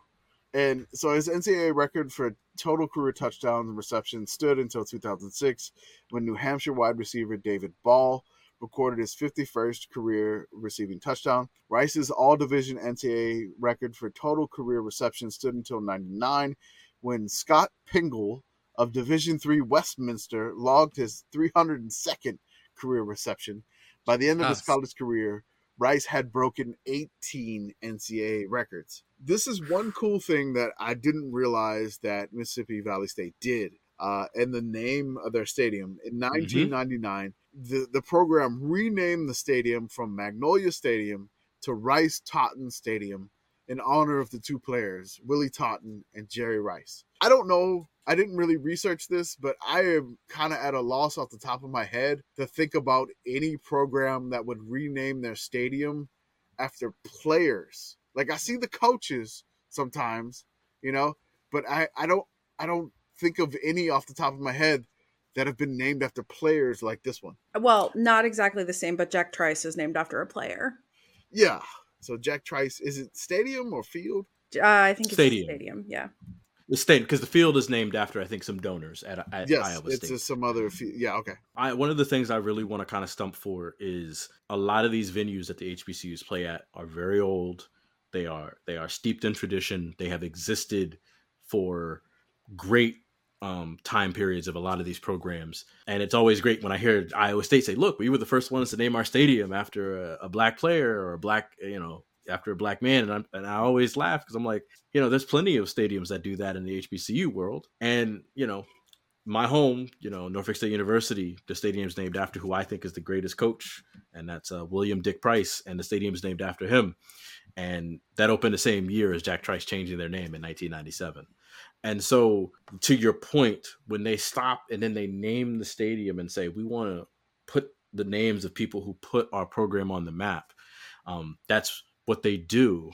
And it, to even more put a fine point on it, the gunslinger's name is on the field. Right. Um, so it's it's it's Coach Cooley Field at Jack uh, at uh, Rice Totten Stadium. Um, so they it's a full it's a full court press to make sure they are naming everything after uh, people. The only other stadium I can think of that does that, and there's others I'm sure. So please forgive me if I forgot your stadium. You could come yell at you come yell at uh, our podcast. Yeah, yell at, I'll- yell, yell at us. It's fine. Hey, Y'all know Take that's- it. But we, we get all that all we, the time. we're forgetting we're forgetting Kinnick, which is Kinnick. in Iowa City Mm. Yep. which is same thing named after for some some tragedy but he was a heisman trophy winner who served his country and uh, they named the stadium after him in iowa city so Just the a- university of iowa did that quick list of a couple of stadiums I've been able to find that are named after players. Um, Byrd Stadium, where um, where Maryland plays, Okay. is Yes. named after Harry Clifton Curly Byrd, um, who played 1905 to 1908. Davis Wade Stadium at Scott Field, Mississippi State, named Yep. after a player. Jordan Hare, the uh, oh yeah. Oh yeah. yeah, after Cliff Hare. Nippert Memorial Stadium, where Cincinnati plays. No. i think it's one of the oldest in continual use in cincinnati yeah. Yep. Um, and then Merlin Olsen Field at Romney Stadium, at uh, which is where Utah State plays, is named after um, Romney. But whenever they mo- uh, whenever they made that Merlin Olsen Field, uh, that was in honor of uh, one of their Hall of Fame players. So absolutely I'm sure If- there's a couple others out there, but that's that's some. And it's You wanna- both. It's actually both halves at, at Jordan Hare. Shug Jordan played for Auburn in addition to coaching for Auburn. Yes, in addition to coaching. Yeah. if you want to know why Willie Tottenham should be like in the Sickos Committee blood for things that we love, not only does he have all these great offensive records, but he also has the career record in FCS D- 1 D2 for most passes intercepted over a career 75 intercepted passes. God, God, salute you, man. Just fucking throw it. Someone will get it. Doesn't matter who. I, I'm skimming through the FCS be- record books right now, just looking for things. And yeah, like Willie Willie Totten and Jerry Rice come up a thousand times. It's worth it. All those interceptions are worth it for as many touchdowns as he I threw. mean, for sure. Okay, folks. Oh, first off, Blu, go ahead and plug your podcast before we get out of here. Absolutely. I thank you for having me, uh, Commissioner. I'm glad to be a part of this. Um, the podcast that I have with two friends of mine uh, is called Feed Your Mascot. That's uh, Air Raid on the Discord with me, and then GT2550. Both of them uh, great fans of the sport. Um, you can find us on Twitter at uh, at Feed Your Mascot. I got a Twitter Find us on account. I'm so excited for you. Wow. We finally got one. Wow. Uh, we have a Threads Oh, at Feed Your Mascot. threads. And then we have a website. Yep, we got a Threads. We have an Instagram, feed your mascot, and then we have a uh, uh, a, a website, feedyourmascot.squarespace.com. Sounds good, folks. Well, that's what we got for today. We'll see you everyone on Tuesday.